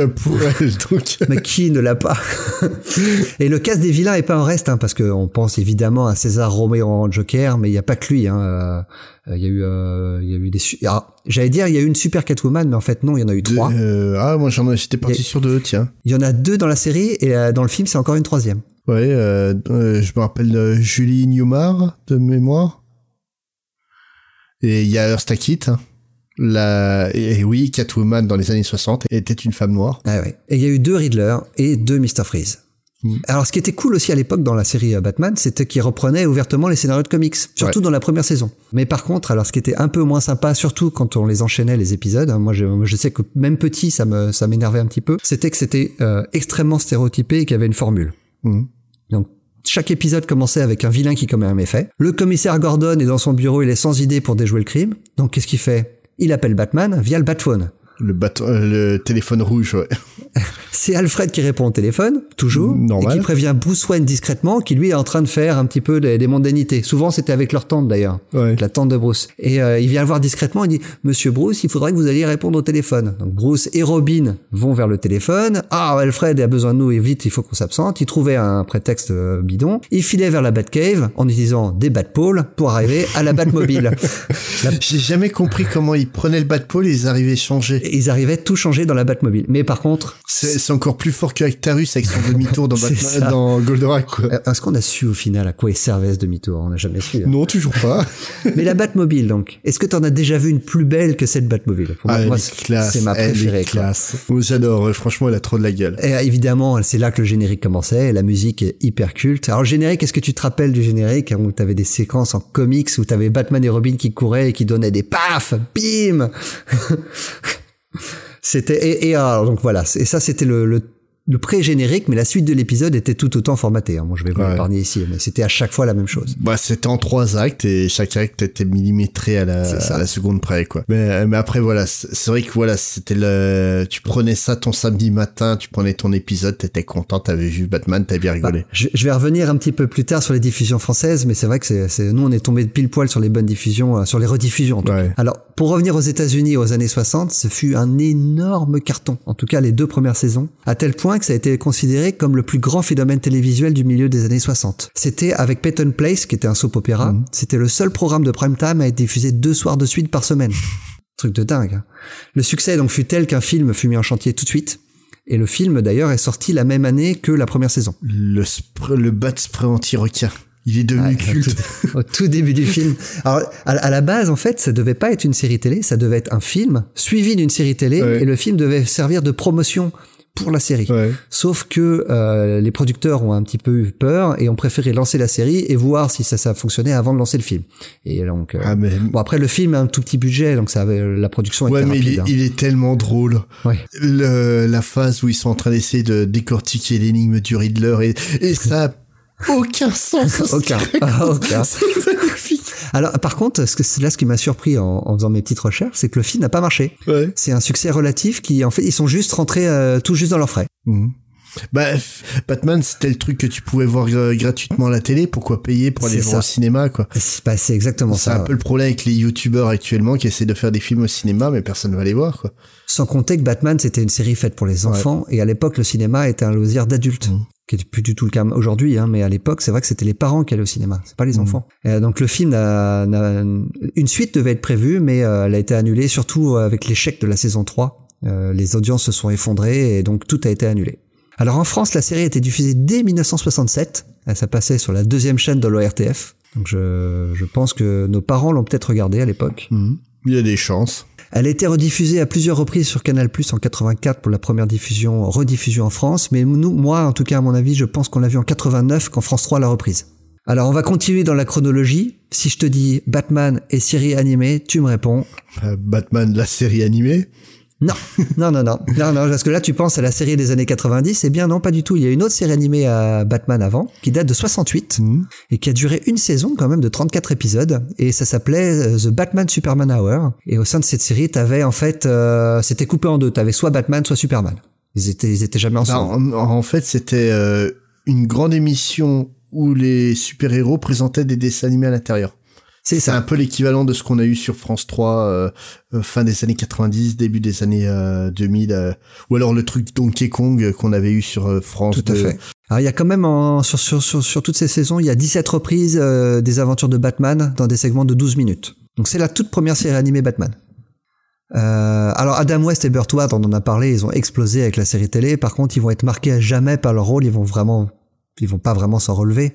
Ils vont pas pouvoir faire autre chose. Donc, ils vont reprendre leur rôle régulièrement, notamment dans des apparitions commerciales euh, pendant toutes les décennies qui vont suivre. Et ils vont revenir avec une autre série animée, les The New Adventures of Batman. C'est sur CBS cette fois-ci, en 1977, donc dix ans après l'arrêt de la, la série. Et euh, euh, sauf que la série va être lancée en même temps qu'une autre série qui est euh, sur ABC, donc l'ancienne série de la, la série, euh, la- l'ancienne chaîne pardon de la série Batman, qui est une série développée par Hanna Barbera qui s'appelait Super Friends. Ouais. Et le problème, c'est que la série Super Friends va complètement vampiriser. Euh, Ah bah, c'est un truc qui est ultra culte. Et ça a cartonné alors que la- les nouvelles aventures de Batman avec Adam West et Burt ça va, ça va pas marcher Mm. du tout, ça va durer qu'une saison. Ce qui est assez drôle, c'est la seule fois de ma, à ma connaissance qui a existé, c'est qu'il y avait donc deux séries Batman sur deux chaînes différentes Ouais. en même temps. Ouais. Mais le- les Super Friends, ouais, c'est un truc qui est devenu tellement culte aux États-Unis. En France, euh, nous, on en retient surtout un doublage. euh, Approximatif. non, pas approximatif. Non, il- il- le doublage est bien exécuté. Ah oui, non, je parlais approximatif dans le sens pas du tout euh, rigoureux dans, par rapport aux dialogues originaux. Ah mais je sais pas, il est rigoureux avec quoi. hein. Il est alternatif. Hein, Voilà, c'est ça. C'est alors déjà Batman, il parle comme ça en permanence.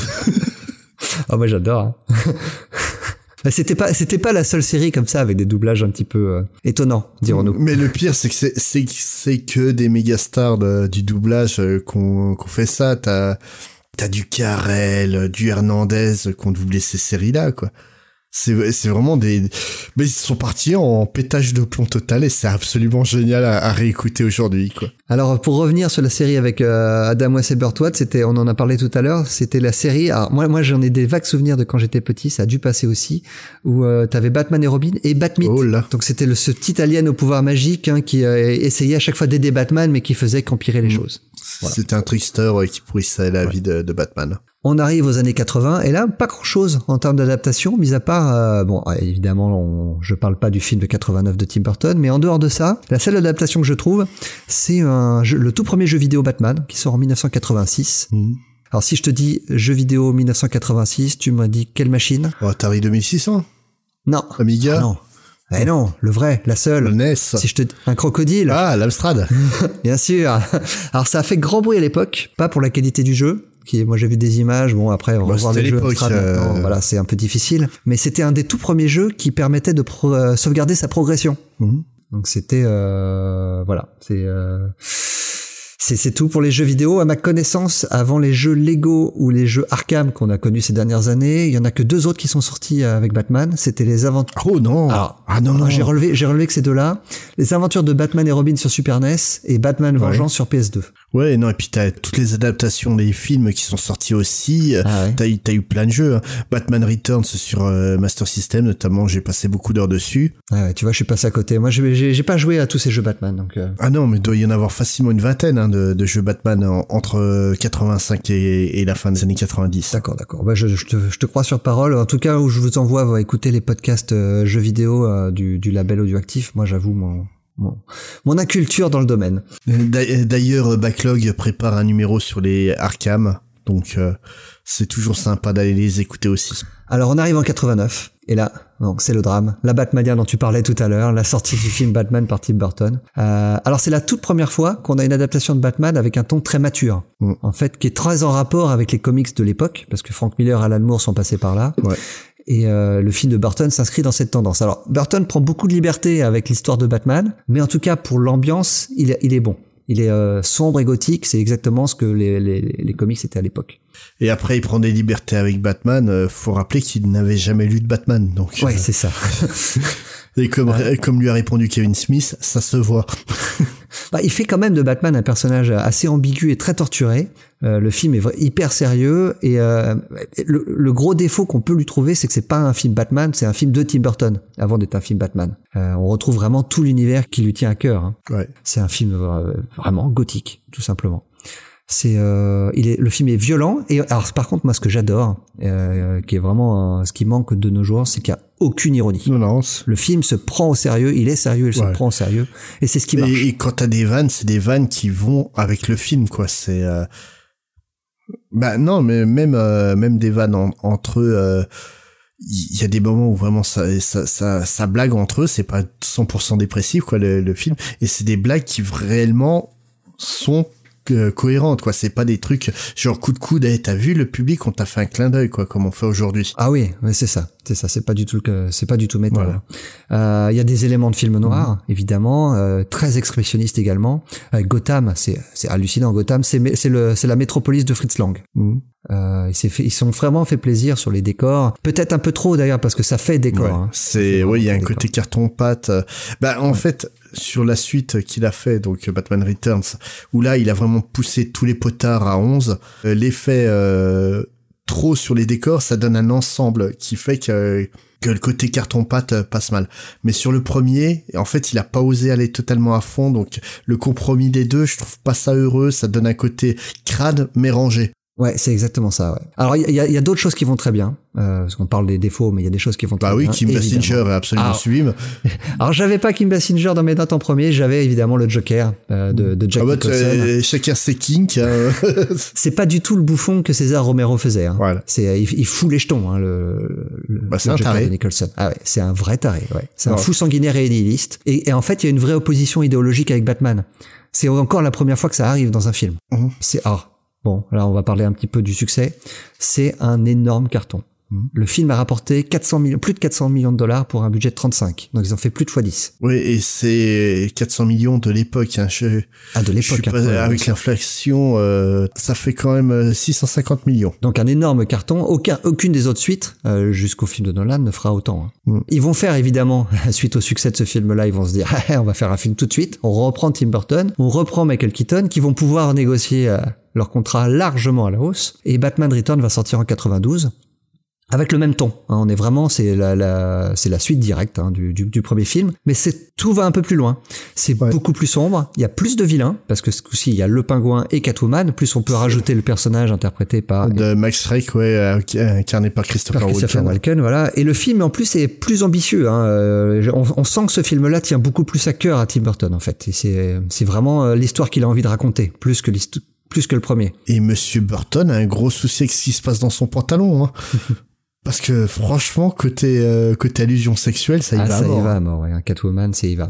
Alors, euh, le budget aussi, ça y va à mort. Hein. On passe d'un budget de 35 pour le premier à un budget de 80 pour le deuxième. Mhm. C'est plus Ouais. de fois deux. Et par contre, euh, par contre, ça a beaucoup moins bien marché. Il a rapporté moins de 300 millions. Mhm. Donc euh, c'est un- c'est c'est un succès, mais nettement moins que le premier. Le gros problème en fait ne vient même pas de ce que le film a rapporté, parce qu'ils sont quand même encore une fois largement bénéficiaires, mais c'est surtout qu'il y a eu un énorme backlash. On l'oublie maintenant, hein, mais qu'à l'époque de la sortie, euh, le côté sombre du film a exaspéré énormément de gens et notamment les annonceurs. Parce qu'il y avait beaucoup de partenaires commerciaux qui ont décidé de se retirer de la promotion du film à l'époque. Mhm. Le film était beaucoup trop noir, beaucoup trop sombre, beaucoup trop violent. McDonald's, par exemple, a retiré ses Happy Meal aux couleurs de Batman. T'imagines, ouais, tu, tu vois, tu- tu- c'est pas le genre de film où t'emmènes ton enfant de 8 ans aller voir Batman Non, Returns. mais, mais j'arrive pas à comprendre comment tu peux mi- miser sur un film sans le voir avant. Ah quoi. ouais. Genre, euh, je pense pas que le journal de Mickey allait miser sur Irréversible. Non, mais, mais Batman, c'est adapté d'une bande dessinée, c'est donc forcément pour les enfants. Ouais, non mais voilà, c'est ce cliché qui me fait marrer, ouais, parce que déjà dans le premier, Batman tue plus euh, plus de monde que le Joker. C'est ça. Euh, Donc, euh, ouais, moyen, le héros sympa. Hein. Et donc, donc je re- pour revenir sur le backlash, euh, le, le stu- le studio en fait en a eu assez donc la vision euh, sombre de, de Tim Burton et a décidé de dire ok on va continuer à faire un film, ça marche bien, mais pour le prochain on veut quelque chose de vraiment family friendly, on veut quelque chose vraiment qui se situe entre la série des années 60 et la version de Tim Burton. Mais pas, euh, mais pas l'un ou l'autre. Donc c'est pour ça que les versions suivantes signées Schumacher vont être beaucoup plus cartoony, avec un retour au vilain très over the top, hein, assez proche de ce qu'on avait dans la série au final Ouais. ils sont beaucoup moins réalistes. Bref, on enchaîne, on repart. Euh, si je te dis adaptation marquante dans les années 90, euh, si je te dis série animée, tu me dis quoi Oh, la série animée. Là, cette fois-ci, tu as bon. Donc la série est développée évidemment par Bruce Timm, qui a été diffusée en 4 saisons, avec 85 épisodes en tout. Mhm. Et euh, dès son lancement, euh, la série a été saluée pour à la fois pour sa complexité thématique, son esthétique de film noir, son ton très sombre, et surtout sa enfin surtout pour moi, hein, pardon, sa direction artistique. Euh, c'est vraiment un, un chef-d'œuvre. Bah, je t'avouerai que je suis passé complètement à côté, moi, de, ce- de cette série. C'est, euh, j'ai vu quelques épisodes, je reconnais que c'était plein de qualités, mais à l'époque où c'est, On était, on était déjà un peu vieux, nous. Voilà, c'est ça. Moi, à l'époque où c'est sorti, il y avait d'autres trucs qui m'intéressaient euh, et c'était très bien, mais pas au point que ça me pousse à me dire, je vais bloquer ce créneau horaire pour y regarder à chaque fois, quoi. Ouais, moi j'ai vu des rediffs en fait plus, plus tard. Mhm. C'est vrai qu'à l'époque où elle est sortie la première fois, je crois que ça passait le dimanche soir sur Canal+, je la regardais pas. Mhm. J'étais j'étais passé à autre chose quoi. Euh, moi, t- durant toutes les années 90, vraiment, euh, ouais, j'ai j'ai dû voir cinq ou six épisodes à tout casser, quoi. Et c'est peut-être certainement trois, trois fois le, le même de, de Ouais. base. Alors que la série est toujours aujourd'hui considérée comme euh, le- une des meilleures, si ce n'est la meilleure adaptation de Batman. Mhm. Et puis l'une des meilleures séries animées de super-héros, hein, tout, court. Tout, tout, ou même, même série animée tout court. Avec les Simpsons, je pense que c'est ouais, une des séries les plus encensées qui a gagné le plus de prix.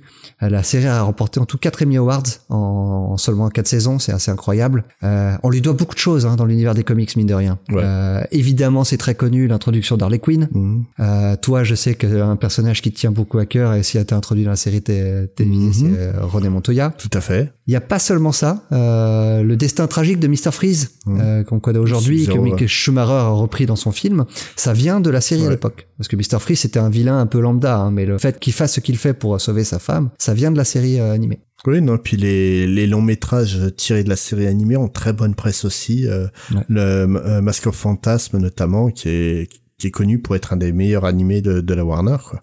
A- Après, quand je disais que c'était une des meilleures adaptations, c'est, euh, je le disais aussi dans le sens que euh, c'est une série qui adaptait ouvertement des épisodes de comics. Euh, Mhm. Ce qui n'est pas le cas, c'est le cas d'aucun film. On a parlé du, du Batman de Tim Burton qui s'inspirait du Dark Detective, mais on en est très très loin au final. Alors que là, c'est des adaptations euh, presque planche par planche hein, Ouais. pour certains épisodes, notamment The Laughing Fish de d'Engelhardt et, et Rogers. Euh, alors ensuite, en 99, Tim et Dini vont développer un spin-off euh, qui est une, une autre super série, c'est Batman Beyond, qui va durer 3 saisons et 52 épisodes. Batman mettre en scène- 2000. voilà, c'est Batman 2000 en France. Non, Batman la va- relève maintenant, ça s'appelle. Ouais, à l'époque, c'était 2000. Oui, oui, mais ils l'ont rebaptisé après, ils ont fait, non, ça fait trop optique 2000. Ah, en plus, surtout, à l'époque, tout était 2000. hein. ouais. Et surtout, ça Euh, se passe pas du tout en l'an 2000. Et bah non, ça se passe en 2019. Bah oui.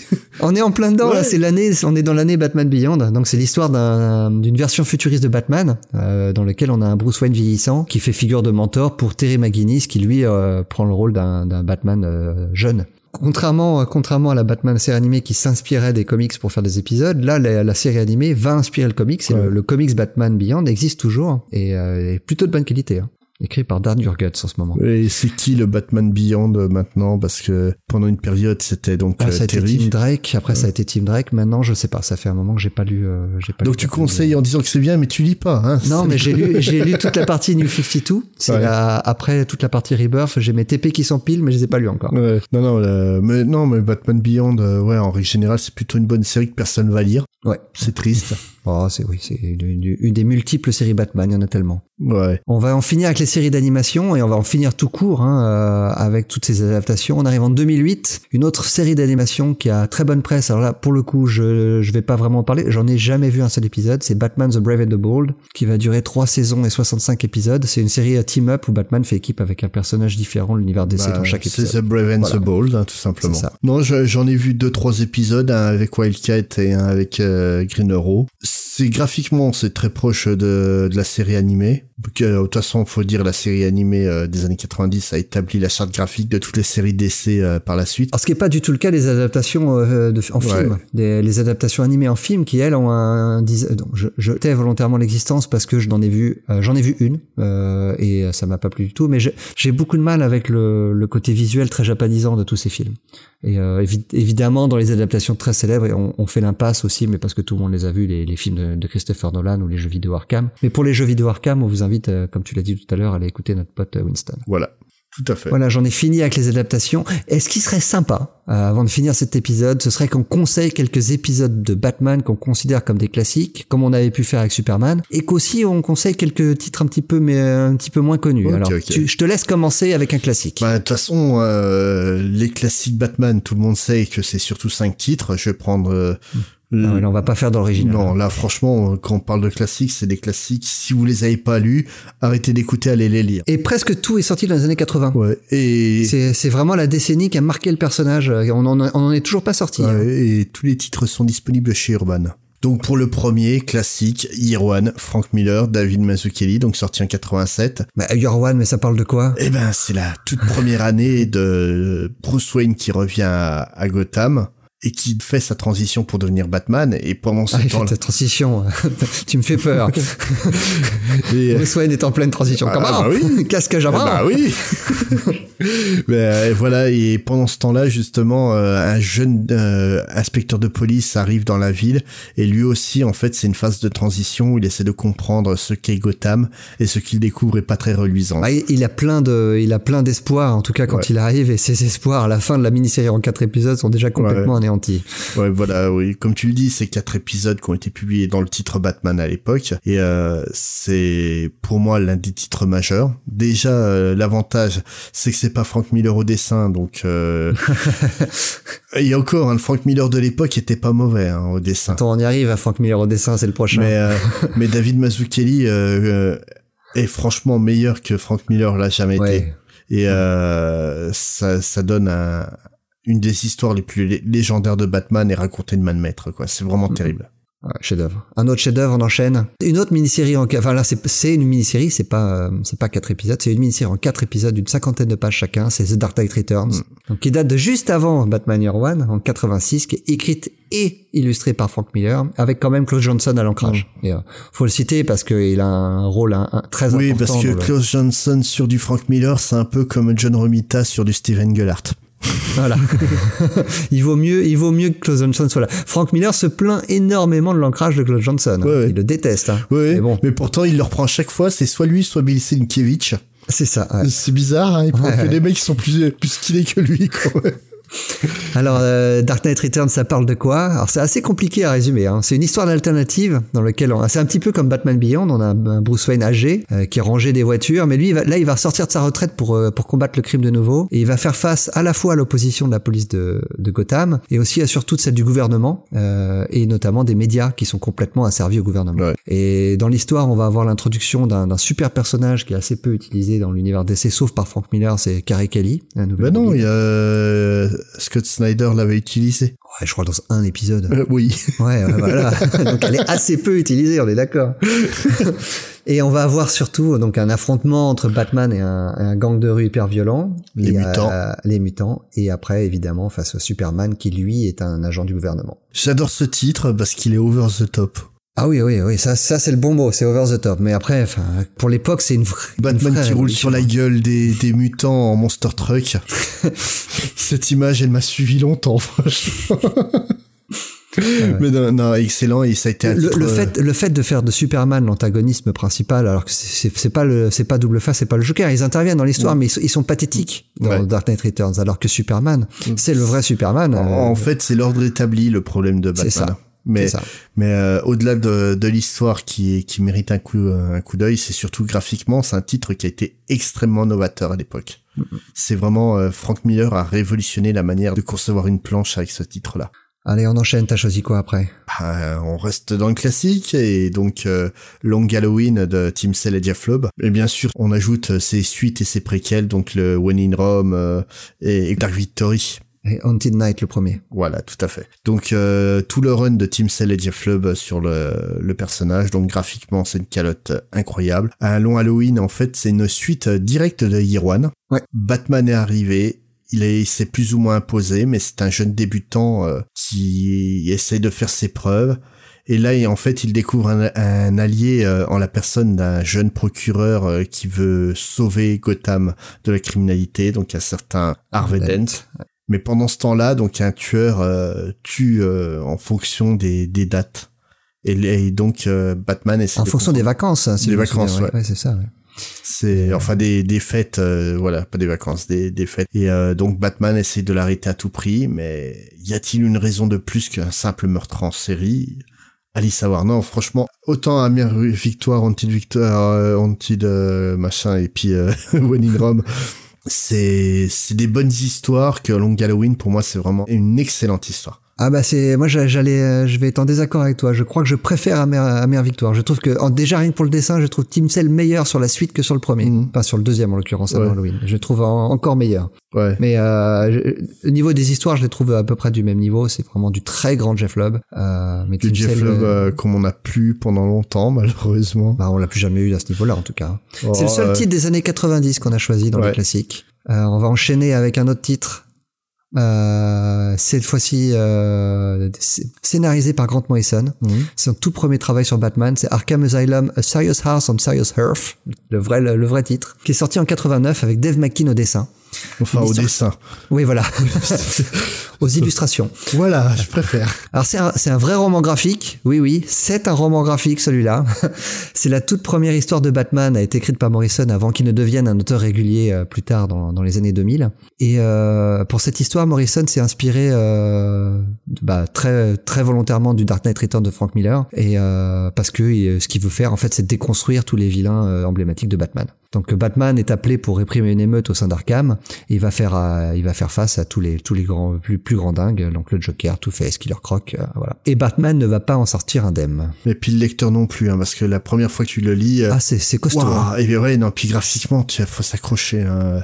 c'est c'est un vrai jeu de piste euh, infernal, quoi. Pour le coup, j'avoue n'avoir vraiment compris le titre qu'en ayant lu un peu plus tard la version euh, annotée par Grant Morrison. Euh, donc c'est, euh, je, je crois qu'Urban a sorti aussi cette version où euh, Grant Morrison explique case par case ce qui se passe. Parce que c'est vrai que le, le dessin est pas toujours euh, très illustratif. C'est c'est pas toujours évident de comprendre exactement ce qu'on Ah, voit. mais c'est un vrai, un vrai jeu de piste. hein, au final, euh, c'est tu mènes une enquête en parallèle de Batman, quoi. Ouais. Et euh, vraiment, quand t'arrives au bout, que t'as compris ce qui se passe, t'es, j'ai réussi. Et, et d'ailleurs, euh, j'ai oublié de le dire, mais euh, le, le- le- ce, ce- ce roman graphique s'appelle Arkham Asylum parce que euh, Grant Morrison, en parallèle, nous raconte l'histoire de du, du créateur de, de l'asile euh, Amadeus Arkham. Et ben un peu comme le premier jeu vidéo Batman Arkham. Exactement. Bon, qui s'inspire vraiment de, Ouais. de, de, de histoire. justement en parallèle de l'enquête de Batman, tu peux découvrir en fait l'histoire de, de l'asile, quoi. Tout à fait. Non, non, très très grand titre. Alors le dernier qu'on a choisi, beaucoup plus classique dans le dessin, euh, le, le plus grand, euh, le plus grand dessinateur du monde, euh, tout simplement, c'est Brian Bolland qui a euh, illustré. Ah, c'est c'est plus John Romita Jr. Non, non, c'est Brian Bolland qui a illustré un petit scénario d'Alan Moore, hein, un autre, un autre Voilà. scénariste un petit peu inconnu. C'est Killing Joke, évidemment, Ouais. qui date de Un one 88. Un autre graphic novel. Ah, one shot. Ah, moi, En, pré- en prestige. voilà. Bon, allez, si tu veux. Euh, en tout cas, ce n'est pas un annual, contrairement à ce que beaucoup de gens croient. Ça n'a jamais été euh, prévu pour être un annual. Ça a toujours été prévu pour être un numéro, euh, un one shot, oui. Alan Moore a beaucoup regretté de l'avoir écrit. Ouais, bah, Alan Moore a beaucoup regretté d'avoir écrit beaucoup de choses au final. Alan Moore est Alan Moore. Voilà.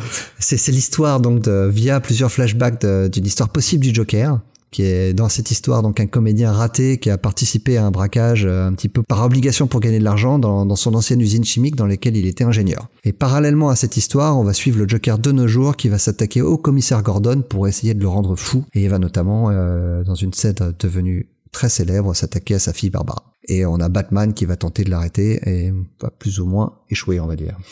Voilà. Puis, puis au-delà de la qualité du titre, hein, qu'on aime ou qu'on n'aime pas, c'est quand même un, un événement hyper important pour euh, tout l'univers Batman. Évidemment, Euh, ça, ça, ça va marquer Batman pendant la décennie qui va suivre, euh, avec ce qui arrive à Barbara évidemment, mais Voilà. mais la relation Batman-Joker sera plus jamais la même non plus. Mhm. C'est un titre qu'on aime ou qu'on n'aime pas, on peut pas lui enlever son statut culte et on peut pas lui nier une importance. Et on peut pas nier le fait que c'est le plus beau comics du monde. Allez, on va finir avec quelques conseils. Je vais commencer des conseils de comics un peu moins connus, connus quand même. Hein, surtout le premier que j'ai choisi, euh, il est assez récent, donc je pense que nos auditeurs ont dû le lire. C'est The Black Mirror, publié euh, dans les numéros 871 à 880 de Detective Comics, qui a débuté en 2010. Donc c'est écrit par Scott Snyder et c'est illustré à la fois par Jock et Francesco Francavilla. Alors c'est une histoire assez simple qui voit le retour du fils du commissaire Gordon, James Gordon Jr.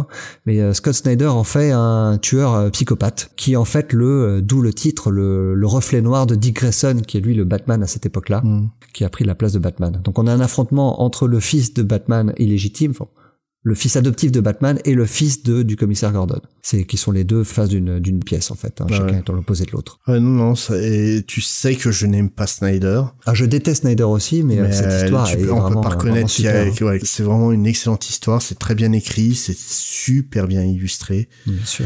Euh, et Il y, a, il y a des couvertures, des couvertures de Jock pour certains épisodes sont absolument dingues. Et, et le truc, en fait, je pense qu'elle gagne beaucoup au, euh, bah, au fait que le Batman ne soit pas Bruce Wayne. Ah bah oui, enfin bah là c'est vraiment euh, Scott Snyder euh, utilise à fond euh, justement le fait que ce soit. Il fait pas une histoire de Batman, il fait une histoire de De- de- de euh, Dick Grayson. de Dick, de Dick, justement pour faire l'affrontement avec le fils du Ouais. le fils de, de, de Gordon. hein, Voilà. C'est vraiment super. Non, non, et, et- et beaucoup, en fait, euh, crash euh, sur le remplacement par Dick de, de Batman. Mais per- personnellement, j'avais beaucoup aimé cette période-là parce qu'on était passé d'un Batman euh, très très dépressif au run de Morrison qui était encore euh, ben moralement encore euh, pire pour Batman. un Batman qui est beaucoup plus posé, lumineux, calme. euh, qui- franchement, ça m'avait fait beaucoup de bien. Et retrouver en fait Bruce Wayne juste après, moi, ça m'a cassé quoi. Bah surtout que, enfin, quand quand Bruce Wayne revient et que les New 52 débutent, euh, Bruce Wayne revient en plus à une version plus jeune. Ouais. C'est plus du tout le Bruce qu'on qu'on connaissait à Voilà. l'époque, donc c'était un vrai choc. Hein. Pas dans le bon sens. Ouais. Non, c'est. Ça va pas l'empêcher d'avoir quelques bonnes histoires, hein, mais c'est vrai que c'était. euh, C'est, non, mais, mais c'est ça qui est, qui est un peu rageant, c'est que tout le monde va te citer la cour des hiboux en, en chef-d'œuvre de Snyder sur Batman, alors que Black Mirror est tellement au-dessus, quoi. Ouais, c'est plus intéressant, je trouve aussi. ouais. Qu'est-ce que tu nous as choisi en titre moins connu? Euh, moins, euh, moins connu, mais surtout aussi beaucoup plus vieux, euh, Batman The Cult, 1988. Donc, ouais, oui, un de tes autres euh, auteurs fétiches, et dessiné par Bern- Bernie Wrightson, un de mes dessinateurs fétiches. Ah, bah, c'est le dessinateur fétiche de beaucoup de monde. hein. Oui, non, mais faut avoir des goûts de merde hein, pour euh, pour ne pas aimer. Euh, et, et donc euh, The Cult, en fait, moi c'est une BD que j'ai découvert quand je devais avoir euh, peut-être 11-12 ans. C'est un peu chaud à lire à 11-12 ans. et c'est surtout la première BD de Batman que j'ai lu avec un Batman euh, sérieux et, et sombre. Ouais, ouais. Donc tu peux passes quand même, tu sais, de la série euh, Batman 66 ou des, des comics des années 70 qui étaient un peu sérieux, mais mais pas trop quoi non plus. À The Cult, tu fais what the fuck, qu'est-ce qui s'est passé là? Mais ça parle de quoi, The Cult? Donc The Cult, en fait, c'est tout simplement euh, Batman qui enquête sur une sorte de secte de clodo autour d'un d'un prêcheur euh, charismatique. Et euh, cette secte en fait commet des, des actes de violence. En fait c'est une référence directe à la famille de Manson quoi Ouais, ouais. et, euh, et le truc, c'est que Batman, en enquêtant dessus, va tomber euh, entre les mains du prêcheur et va peut-être tomber tout court. Et euh, vraiment, c'est c'est une descente aux enfers. Euh, Descendre dans la folie aussi. hein. ah, c'est- c'est- ouais, parce qu'en fait, il devient accro à, à, à la drogue. Mm, mm. Euh, c'est c'est ouf. T'as des planches qui sont de Ah, C'est presque psyché, hein. ah, ouais, non, t'as une euh, t'as une planche où en fait donc euh, Todd, donc qui était Robin à cette époque-là, euh, donc euh, va rechercher Batman dans les égouts de Gotham et le et réussit à le mener hors euh, hors de la portée du prêcheur. Et on a donc un Batman qui est complètement détruit moralement, physiquement, qui est euh, complètement drogué, et il tombe dans un bassin des, des égouts avec des cadavres partout. La planche, elle a glacé le sang, quoi. C'est du Bernie Wrightson dans ses grandes œuvres. hein. C'est non, c'est un titre qui est malheureusement Et peu connu, qui est Et disponible. après, on se demande pourquoi les gens de McDonald's s'attendaient à avoir une comédie. Ouais, non, ça, mais lisez, bordel mais, euh, mais le, le truc en plus, c'est que ce bouquin est disponible en, en français, comme tous les tous ceux qu'on a cités au-dessus, quoi.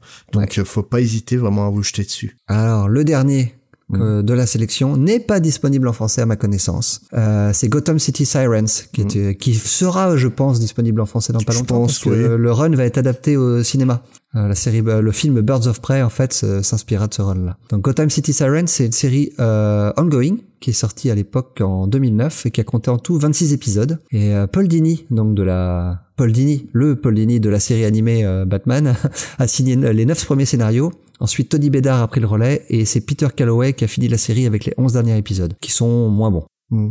C'est vraiment toute la partie Paul Dini qui vaut le coup et qui est elle-même dessinée par Guillaume March, qui est un auteur euh, Euh, Très qui classique. fait dans le sexy, va Ouais, dire. non, c'est très classique. C'est du, du comics euh, mainstream avec euh, filles qui tendent le cul et le torse vers euh, vers le. C'est ça. Voilà. Mais la, la- la série, c'est un peu ça, mais un peu plus que ça quand même. Bah non, mais Paul Dini, quoi. Après, le reste du run aurait mérité d'être écrite par Jude Winnick, quoi. C'est typiquement une série pour lui. Ouais, c'est ça, c'est ça. C'était, c'est, le genre d'auteur qui aurait été bien sur cette série-là. Tony Bedard était pas, est pas mal d'ailleurs dans, dans mais c'est Peter Calloway je, que je connais pas en dehors de cette série-là, qui ouais, c'est, des scénarios sont assez, euh, ouais, oubliables. Et c'est quoi le scénario, d'ailleurs? Alors c'est l'histoire de donc des les, les- on suit trois héroïnes qui sont euh, Catwoman, Harley Quinn et Poison Ivy. Alors si, si on si on pense que ça maintenant, on se dit Catwoman et Harley Quinn, c'est assez commun de les voir en héroïne, mais euh, à l'époque c'était vraiment des vilains hein, dans l'univers DC. Donc on suit en fait trois vilains. Euh, qui, euh, suite à ce qui s'est passé dans Art of Hush, dans laquelle Catwoman euh, a subi une transplantation cardiaque, donc elle se remet euh, avec ses deux amis Harley et Poison, et en, en vivant en colocation. Et euh, ça va mal tourner quand ces dernières vont très vite apprendre que Catwoman connaît l'identité secrète de Batman. Mhm. Elles vont tout faire pour la pourrir, pour découvrir son secret. Et parallèlement à ça, on va suivre des intrigues autour de Ivy et Harley qui vont elles aussi devoir faire face à de vieux démons, notamment Harley Quinn avec le Joker évidemment. Et surtout quand en fait dans le run euh, de Batman par euh, Paul Dini, il mettait un terme réellement à la relation entre euh, entre le Joker et et euh, Harley, Et- elle s'émancipait complètement et et là C'est son passé qui lui revient dans la tronche et de manière euh, Ouais. violente quoi. Ah, Parce que le, le Joker n'accepte pas du tout hein, cette séparation. Et Harley, en fait, elle a beau euh, estimer qu'elle elle, elle a, tourné la page, évidemment, c'est plus facile à dire qu'à faire. Mais c'est c'est vraiment à partir de cette série-là que la relation qu'on connaît maintenant entre Harley et Ivy, elle prend forme. Ouais non puis c'est à partir de, de ce moment-là en fait que j'ai commencé à aimer le personnage de Harley. Ouais, ouais, bah quand, quand il est bien écrit, hein. C'est- pas souvent. Je, je vais dire le personnage de Mad Love, euh, donc euh, qui est réellement le personnage de la série animée euh, à, à la base.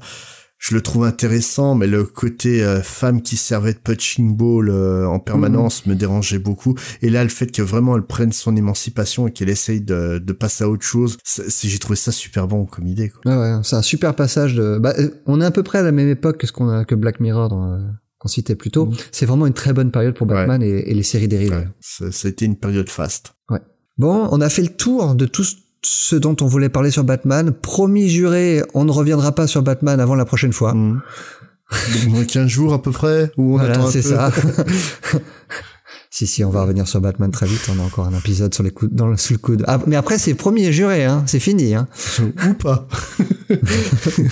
Donc, euh, et euh, est-ce qu'on parle un peu de la disponibilité du titre? Alors c'est vrai que si vous voulez lire Dark Detective, c'est possible euh, de lire en VO euh, parce que DC a déjà sorti une intégrale euh, de tout ce que Marshall Rogers a fait sur Batman. Je sais pas si c'est encore disponible, mais en janvier 2020 sort un tome équivalent avec tout ce que Steve Englehart a pu faire sur le sur Batman, donc un petit peu plus complet que le volume autour de Marshall Rogers. Donc euh, jetez-vous dessus si vous n'avez pas lu cette histoire et que vous souhaitez la lire en VO. Voilà, et, En VF, est-ce que c'est et disponible oui, c'est disponible chez Urban en un seul tome pour les deux premiers Dark Detective. Donc, euh, et ça comprend aussi le fameux Batman euh, 439 d'après un incident de Neil Adams.